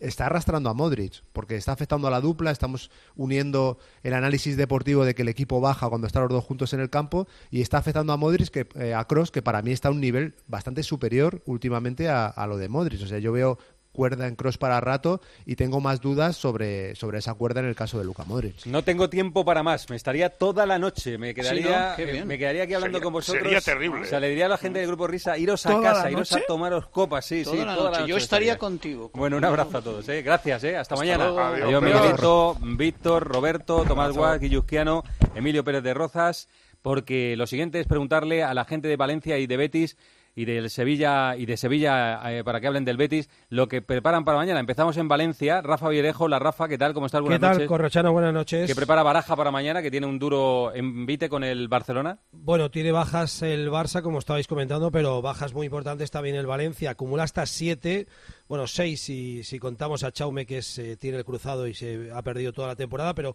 seis y tres de ellos, hombres más muy importantes en la alineación de Baraja, sobre todo los hombres con más experiencia: Gallá, Cavani, Paulista. Hoy se ha roto Lato esta mañana, un problema de isquios, que era el sustituto de Gallá, así que mañana va a tener que jugar el único lateral izquierdo que es muy bueno, pero que tiene pocos minutos acumulados esta temporada. Jesús Vázquez va a ser titular mañana, como digo, en ese lateral izquierdo. Tampoco está Nico González, que está lesionado y que a pesar de todo no hubiera podido jugar porque tiene la cláusula del miedo, ni Marcos Andrea. Así que llega mermado eh, con el subidón de ganarle a la Real, pero mirando de reojo pues que el Cádiz ha empatado, que Elche mete presión y gana, que Getafe gana. Bueno, ya sabes, es un sin vivir cada jornada, mirando lo que tienes que hacer tú y lo que hacen los, los demás. Así que vamos a ver, Diacabí anda con molestias, también ha acabado el entrenamiento esta mañana con alguna molestia, así que respecto al once que ganó la Real, eh, espero a Schomer en lugar de Paulista, y la duda es esa, si va a estar Diacabí o en su lugar jugaría el turco Ozcayar. El resto, ya digo, Jesús Vázquez, lateral izquierdo, repetiría el once que ganó el sábado pasado a la Real Sociedad. Gracias, Rafa, un abrazo. Un abrazo, buenas noches. A las cuatro y cuarto el Barça-Valencia, a las nueve el Betis-Real Madrid. Escalera, ¿qué tal? Buenas noches. Hola, Corro, buenas noches. ¿Qué va a poner en vez de Canales y Fekir? Que lamentablemente Fekir no va a estar ya en lo que resta de temporada. Sí, son las dos grandes ausencias del partido de mañana. Fekir, que se operó en Lyon de los ligamentos de la rodilla izquierda, que se pierde lo que resta de temporada. Y Canales, que se está recuperando, que lo más probable es que esté ya para el jueves en el encuentro ante el Manchester United, pero que mañana tampoco va a estar. Lo más eh, probable que utilice Pellegrini es que meta a Rodri eh, por dentro, que es el futbolista que puede hacer de enganche, y a partir de ahí puede tirar a una banda a Jose y a Juanmi para que juegue arriba Borja Iglesias. Tampoco se descarta ni mucho menos que pueda meter a Luis Enrique, pero quizá pueda salir con eso Manuel Pellegrini, que mañana eh, tiene la posibilidad de recort- recortarle puntos a la Real Sociedad, que pinchó en casa, y de ganar el Betis se colocaría solo A, a dos puntos del Atlético de Madrid y a un punto de la Real Sociedad en esa lucha por la Champions League. Así que mañana un partido más que importante para el Betis. Corro. Gracias, Escalera. A las nueve de la noche lo contará la cadena COPE, el tiempo de juego. Un abrazo, Isaac. Un abrazo. Hasta mañana, si Dios quiere.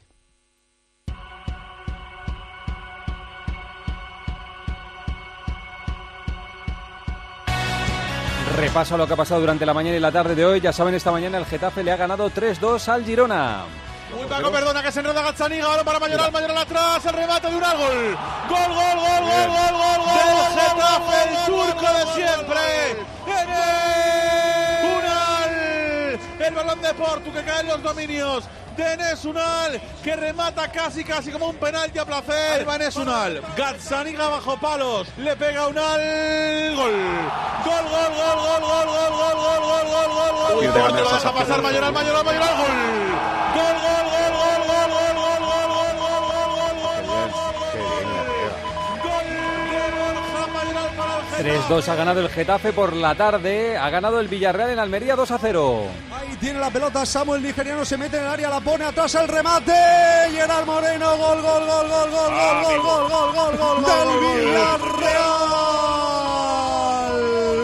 Gol de un especialista en el remate. esta portería. Gerard Moreno bate al guardameta Mariño. Gol, gol, gol, gol, gol, gol, gol, gol, gol, gol, gol. Ahora qué bien. A sus órdenes, mi comandante. Gol de Morales. La jugada por derecha de Samu y sin dejarla que bote, engancha una volea. José Luis Morales, Almería cero, Villarreal dos. Y el Elche con polémica ha ganado uno cero en Mallorca. Ojo, se avecina otra vez, Gumbau la pone, el remate, gol. ¡Gol! Mira, y decíais que no iba a haber gol. Ahí está. Que bien enganchado. ¡Gol Elche!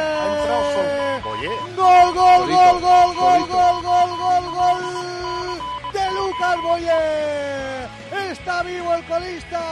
ochenta y ocho de partido en Sosa, quien la tiene, no tiene posición de tiro, la pone para Gustinson, este de primera al segundo palo, la volea de Raillo, tal como llega, gol, gol, gol, gol, gol, gol de Muriqui, gol de Muriqui, gol de Muriqui, gol de Muriqui, gol. ¿Qué le reclaman, Pedro, al árbitro?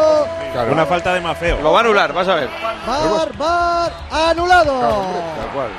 Claro. Anulado, así que se queda el cero uno. Y mañana se van a jugar otros dos partidos más. A las dos de la tarde se juega un Valladolid español que tiene estas noticias. Juan Carlos Amón, buenas noches. Hola Corro, buenas noches. Puntos de oro mañana en Zorrilla. La segunda vez, por cierto, que el español cuenta con la posibilidad de encadenar tres victorias consecutivas. Diego Martínez en ese empeño no recupera lesionados, pero tampoco ha perdido a nadie en la última semana. Vuelve Joselu al once inicial, no se sabe todavía por quién.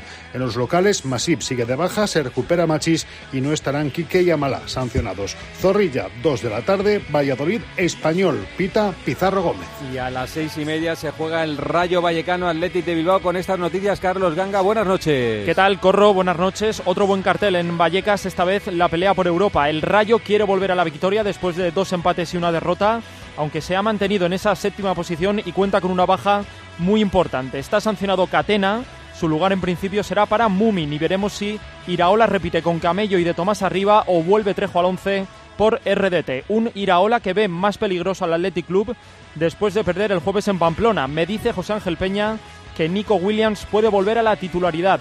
Se lo pierden, eso sí, Unai Simón, Ander Herrera, Geray y Morcillo. Se va a llenar Vallecas, pita Melero López con Iglesias Villanueva en el bar.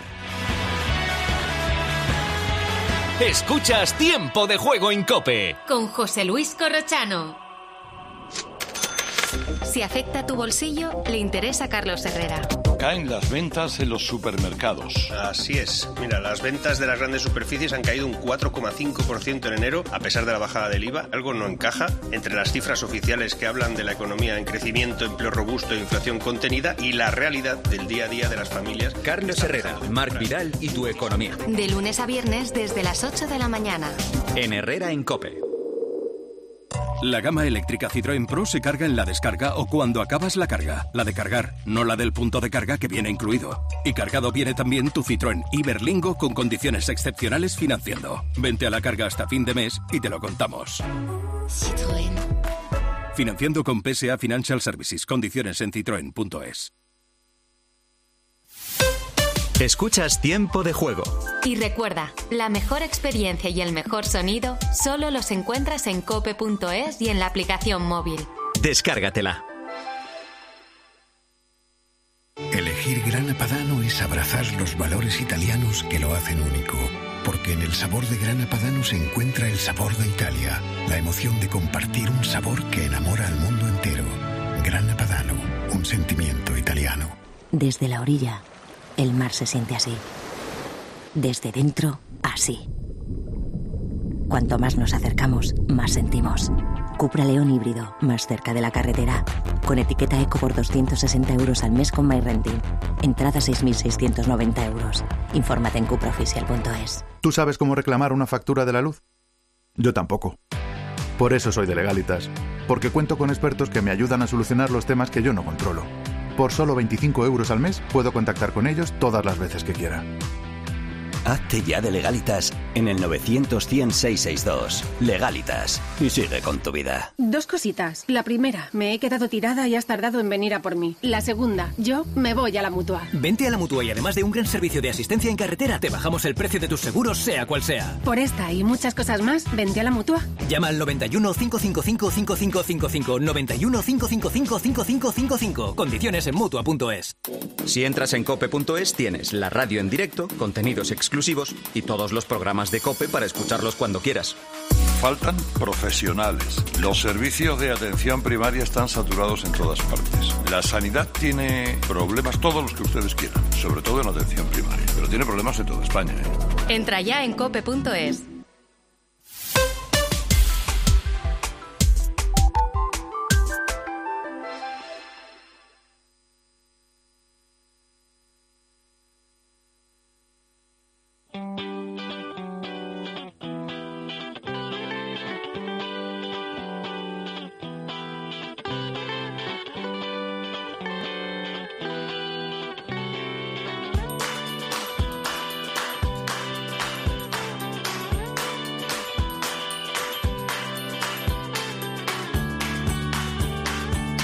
Escuchas Tiempo de Juego en COPE con José Luis Corrochano.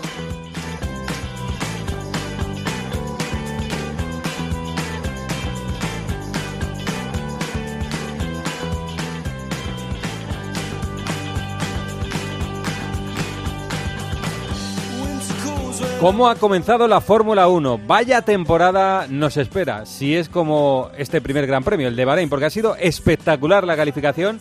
Ahí está en Bahrein el envío especial de la cadena COPE, que es Carlos Miquel. Hola, Carlos, ¿qué tal? ¿Cómo estás? Buenas noches. Tal. Muy buenas noches, aquí estamos. dos treinta y nueve ¿no? de la sí, mañana. Sí. No te preocupes, que lo iba, lo iba a resaltar. dos treinta y nueve ah, vale, de la vale. mañana. Sí, sí, en sí. Manama. He ido a mirar la capital de Bahrein porque no me la sabía. No sabía que era Manama, ¿eh? Bueno, para, mira, para. ya. Re...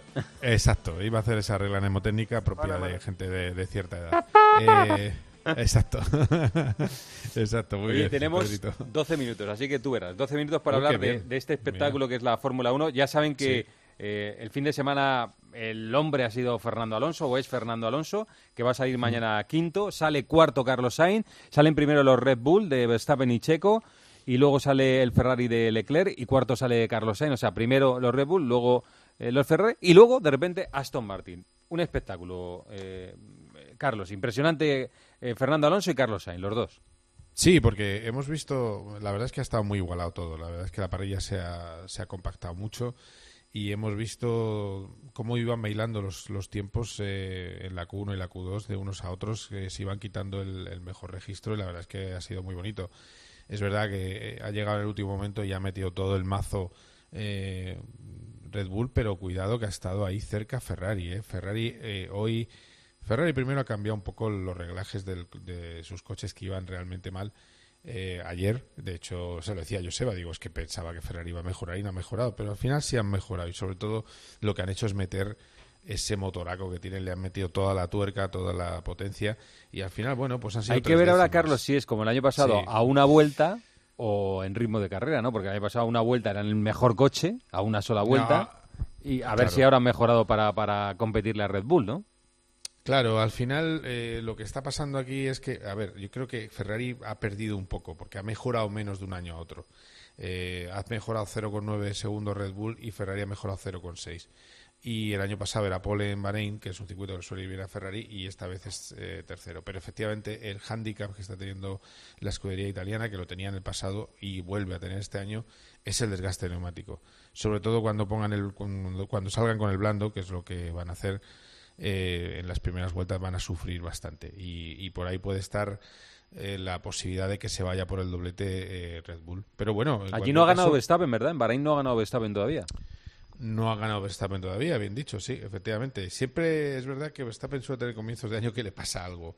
Eh, entonces también hay muchos factores que, que en una primera carrera del año, eh, evidentemente la fiabilidad, aunque han hecho los test y han ido todos muy bien, pero pueden pasar cosas, puede haber errores, pues puedes fallar la salida, primera salida del año, por mucho que hagan algunos ensayos durante el fin de semana, eh, pueden, pueden perder la salida y, y, y es verdad que no siempre todos los que están delante acaban en su posición. Eh, hoy hemos visto lo que es el máximo de velocidad de cada coche eh, en una vuelta y de, y de cada piloto.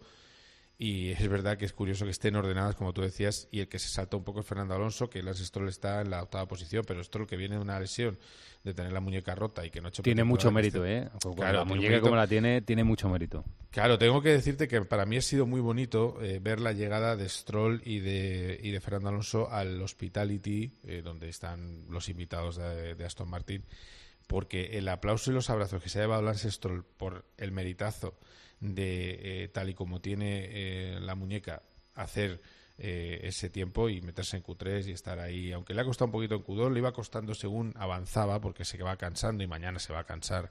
Me decía su hombre de confianza eh, que al final eh, físicamente él no está muy bien. Bueno, pues gran aplauso, pero claro, eh, ahí estaba la madre de Lance, eh, estaban todos los amigos de Stroll.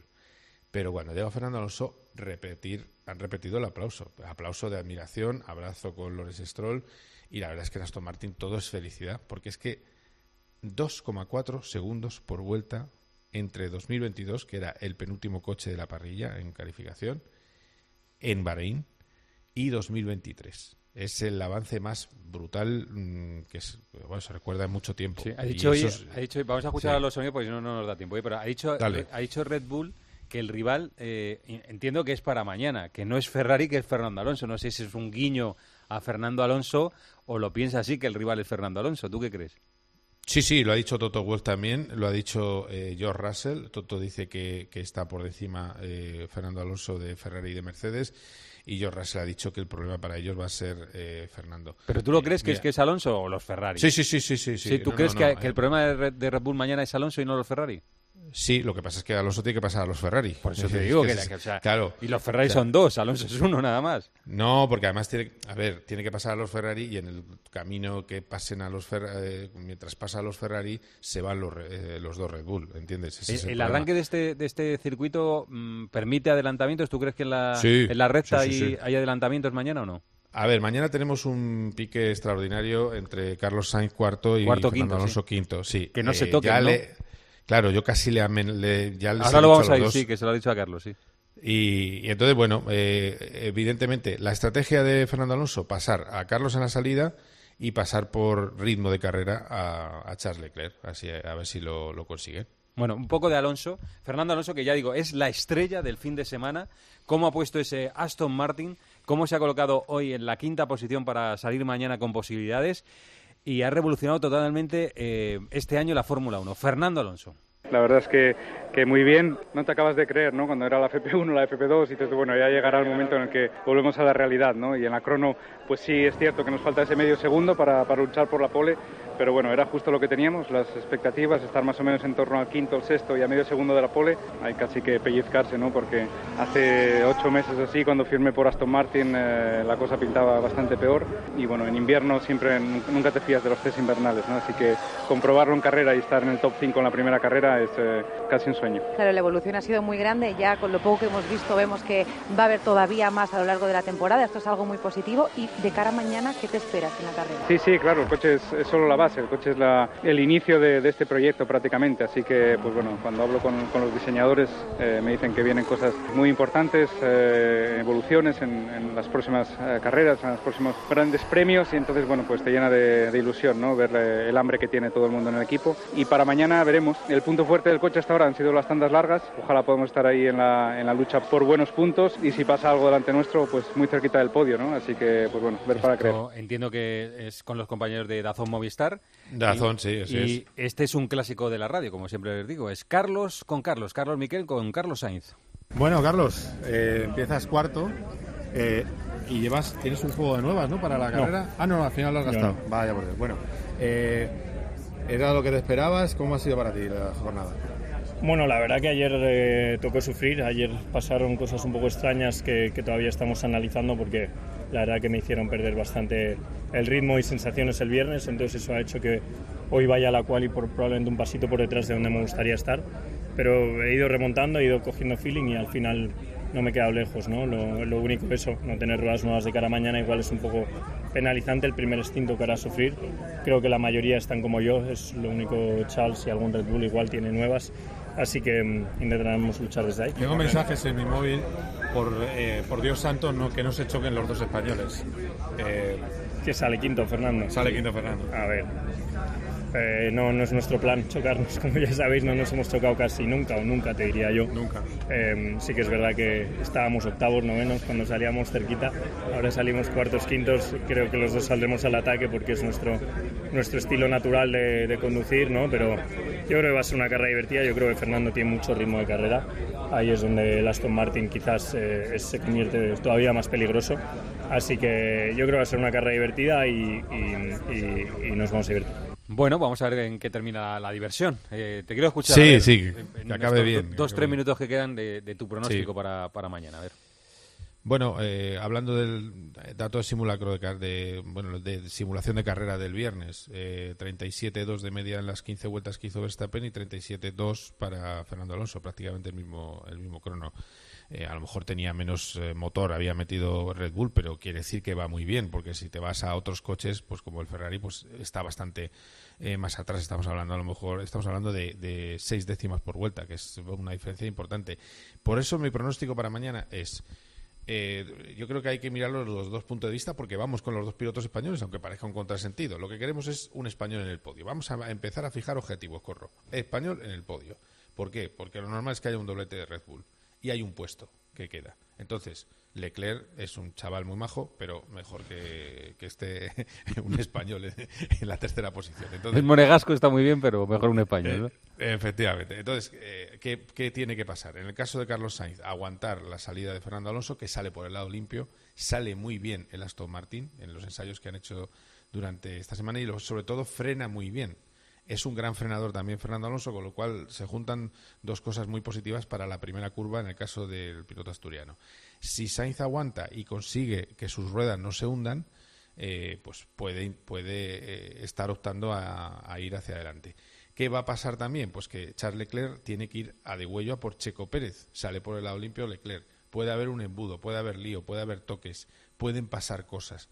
Así que yo creo bueno. que... Eh, y luego, más adelante, Fernando Alonso, pues en boxes yo creo que tiene ritmo para intentar pasar a, a Charles Leclerc. Y lo que ocurra con los Red Bull, pues también es cierto, dependerá de las carreras. Por detrás, tienen, tienen a los dos Mercedes que en principio tienen peor ritmo, pero no te puedes fiar nunca de Mercedes. Coche que tiene un, un embrague que funciona a las mil maravillas, que también sale muy deprisa. Y con un Hamilton que sale sexto y tiene muchas ganas de superar a su compañero Russell, que está en la quinta... en la Perdón, ¿te he dicho sexto? No, séptimo. Eh, quiere pasar a Russell, que sale en la sexta posición. Esto es mañana a las cuatro y lo va a contar la cadena COPE. Y, por supuesto, Carlos Miquel desde Maná Maná. Desde... Maná, Maná. Maná, Maná. Maná, Maná. Es... es eh, sí. Hablar bajito, hablar bajito porque en el hotel están durmiendo, en el hotel de lujo están durmiendo. Sí, eh, ahora me van a decir, sí, de lujo. Bueno, un hotel bien, está bien. ¿No? El hotel que te manda la COPE será de lujo, ¿no? Sí, sí, estupendo. Eh, en Bahrein es todo de lujo. Es un, es un aparta hotel. No, os, te voy a decir una cosa. Maná, sí, Maná, Maná o Manama es eh, torres y descampados. Es decir, no estoy mal, en ¿no? una torre y al lado. ¿El circuito se llena o no se llena? Y no se llena. Pero eso sí, hay unos conciertos eh, estupendos eh, de, de música allí en, ¿ah, sí? en el circuito. Y, y la verdad es que es verdad que, que se gastan mucho dinero. Está, está adiós, muy bien Carlos. Hasta mañana. Un abrazo. A- adiós, no me enrollo. Cuidaros. Chao, chao, chao. Publi, publi. Escuchas Tiempo de Juego en COPE. Con José Luis Corrochano. La luz, el gas, la hipoteca, la cesta de la compra... ¿Preocupado por la incertidumbre económica? En dos mil veintidós, el número de pequeñas y medianas empresas que pidieron un crédito creció un cinco coma siete por ciento. ¿Por qué es tan difícil para las pymes acceder a un crédito? El primer motivo es por el tamaño de la pequeña y mediana empresa española, que comparativamente con la europea, pues eh, tenemos un número de empleados pequeño y esto hace que el nivel productivo... El Cada noche, a las nueve y media, Ángel Expósito mira a tu bolsillo y te da certezas en la linterna de COPE. Goalplay es mucho más. La Liga y la Europa League en abierto. Los primeros resúmenes en directo Gol. La mejor sobremesa deportiva con el golazo. Boxeo y artes marciales mixtas. Y además, cine, series y factuals para no despegarse de la pantalla. Goalplay, mucho más en juego. Escuchas Tiempo de Juego. Y recuerda, la mejor experiencia y el mejor sonido solo los encuentras en cope punto es y en la aplicación móvil. Descárgatela. ¿Y tú? ¿Por qué necesitas Fluchos? Porque es tiempo de pensar en lo que te gusta, en la moda que te hace sentir vivo, chic, casual, sport. Nueva colección de otoño-invierno de Fluchos. La nueva moda que viene y la tecnología más avanzada en comodidad unidas en tus zapatos. ¿Y tú? ¿Por qué necesitas Fluchos? Fluchos. Comodidad absoluta. La gama eléctrica Citroën Pro se carga en la descarga o cuando acabas la carga. La de cargar, no la del punto de carga que viene incluido. Y cargado viene también tu Citroën Iberlingo con condiciones excepcionales financiando. Vente a la carga hasta fin de mes y te lo contamos. Citroën. Financiando con P S A Financial Services. Condiciones en citroen punto es. Los que vivimos en una casa hemos podido. Y los que vivimos en un edificio también. Con Smart Solar de Iberdrola tú también puedes ahorrar hasta un setenta por ciento en tu factura de la luz con la energía solar. Vivas en una casa o en un edificio. Más información en iberdrola punto es, en el nueve dos cuatro, veinticuatro, veinticuatro o en nuestros puntos de atención. Cambia la energía solar con Iberdrola. Empresa colaboradora con el programa Universo Mujer. En COPE tienes la mejor compañera de viaje. Porque te mantenemos informado. A partir del dos mil treinta y cinco, en Europa no se pueda comprar ningún coche de diésel, gasolina o híbrido. Te acompañamos en el camino con buenas historias. Ha recorrido el mundo para salvar vidas. Ha visto de todo. Ha vivido lo impensable. Y vivimos contigo el deporte. Vamos a brindar por el fútbol. Sí, que sí. Vamos a brindar por la vida. Escucha COPE en tu coche y disfruta.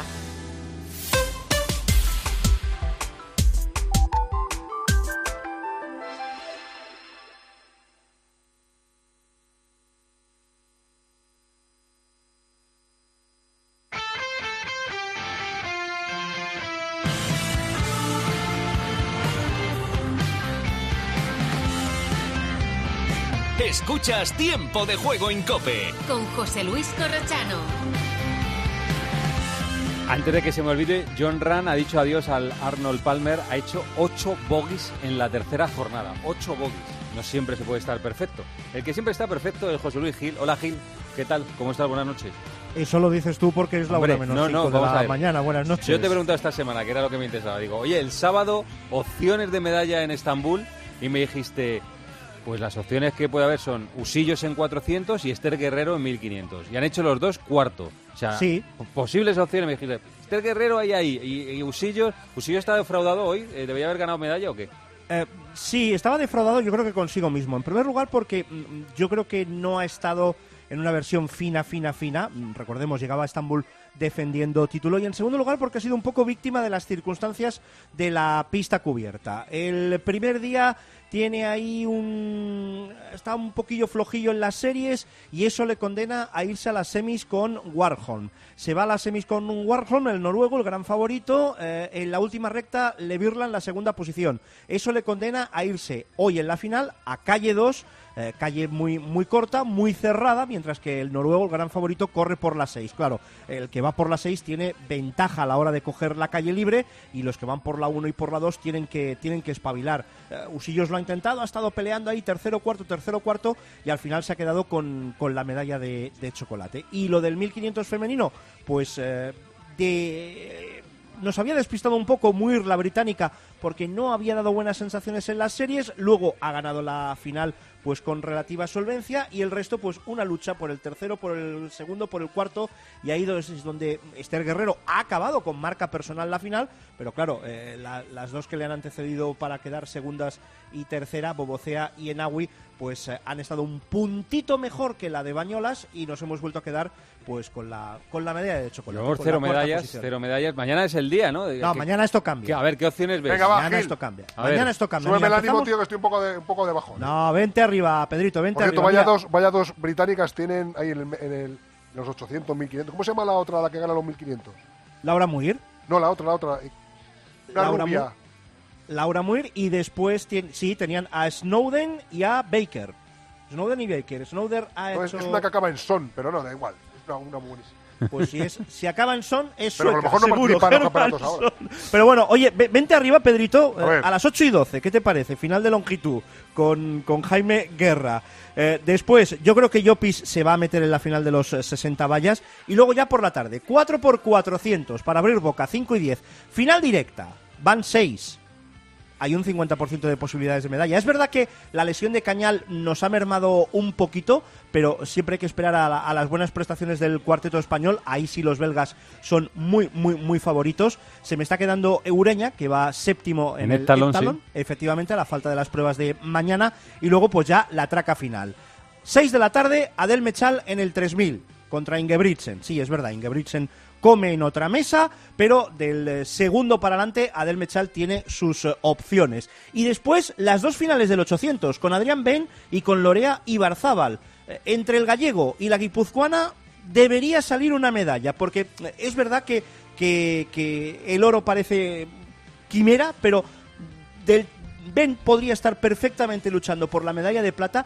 Y en cuanto al ochocientos femenino, eh, también... Eh, medalla de plata la tiene a tiro Ibarzábal. Si le sale la gran carrera que le ha hecho hoy, como la que ha hecho hoy, donde en la última recta ha conseguido meterse en la final. ¿Cuántas, y debería sumas, cerrar... ¿cuántas sumas en total? Dije seis antes de salir, sí. Pues mira, mira, son. Vamos a aplicar la regla del cincuenta por ciento. Una, dos, tres, cuatro finales, acabamos con dos. Dos mañana, bueno. Dos mañana. Tarde emocionante de atletismo. Gil, un abrazo, hasta mañana. Hasta mañana. Todo esto está pasando en el tiempo de juego y todo esto ha pasado.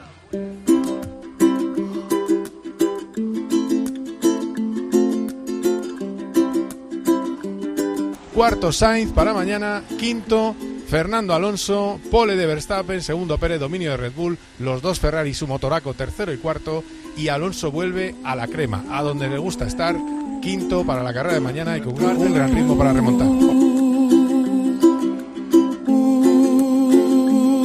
Los árbitros españoles pitan igual en España que en Europa. No pitan igual. Me lo imaginaba, sospechaba. Vieja sospecha. En Europa, en Champions, pitan menos faltas que en la Liga, sacan menos tarjetas que en la Liga y sacan menos tarjetas rojas que en la Liga. No, claro, pero se equivocan siempre. Bueno, pero es que dais a entender al público no, que no, los árbitros no, no, no, no, están no, no, contra no, un equipo. No, no, no, yo no estoy dando a entender eso, estoy dando a entender que al Elche este año los árbitros le están masacrando. No, bueno, inten- pues no, inten- diciendo... no intencionadamente, pero que se están equivocando todos contra él, menos uno. Simeone le entregan el seiscientos trece en el dorsal de la camiseta del Atlético de Madrid.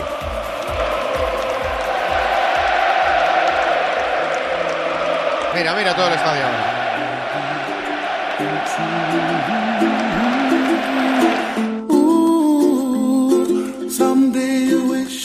Se acabó el partido, victoria aplastante del Atlético de Madrid en el Metropolitano, derrota, veremos con qué consecuencias en el Sevilla. Atlético seis, Sevilla uno. Nos abrazan los futbolistas del Atlético de Madrid, que hoy se pone tercero en la clasificación después de esta victoria, y veo felicidad, rostros de alegría inmensa en los jugadores, también en el Cholo Simeone, que salió con una exhalación directo al vestuario. Nos vamos. ¡Hombre!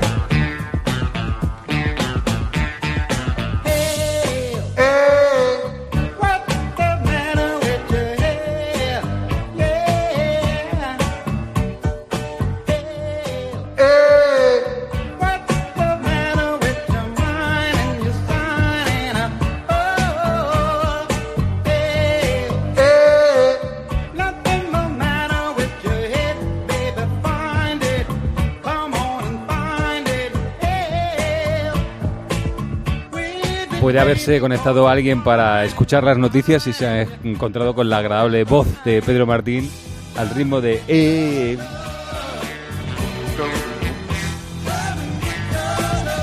Bueno, nos vamos. Les vamos a dejar en la mejor compañía, que es la radio esta que están escuchando, que es la cadena COPE. Que pasen ustedes una gran noche.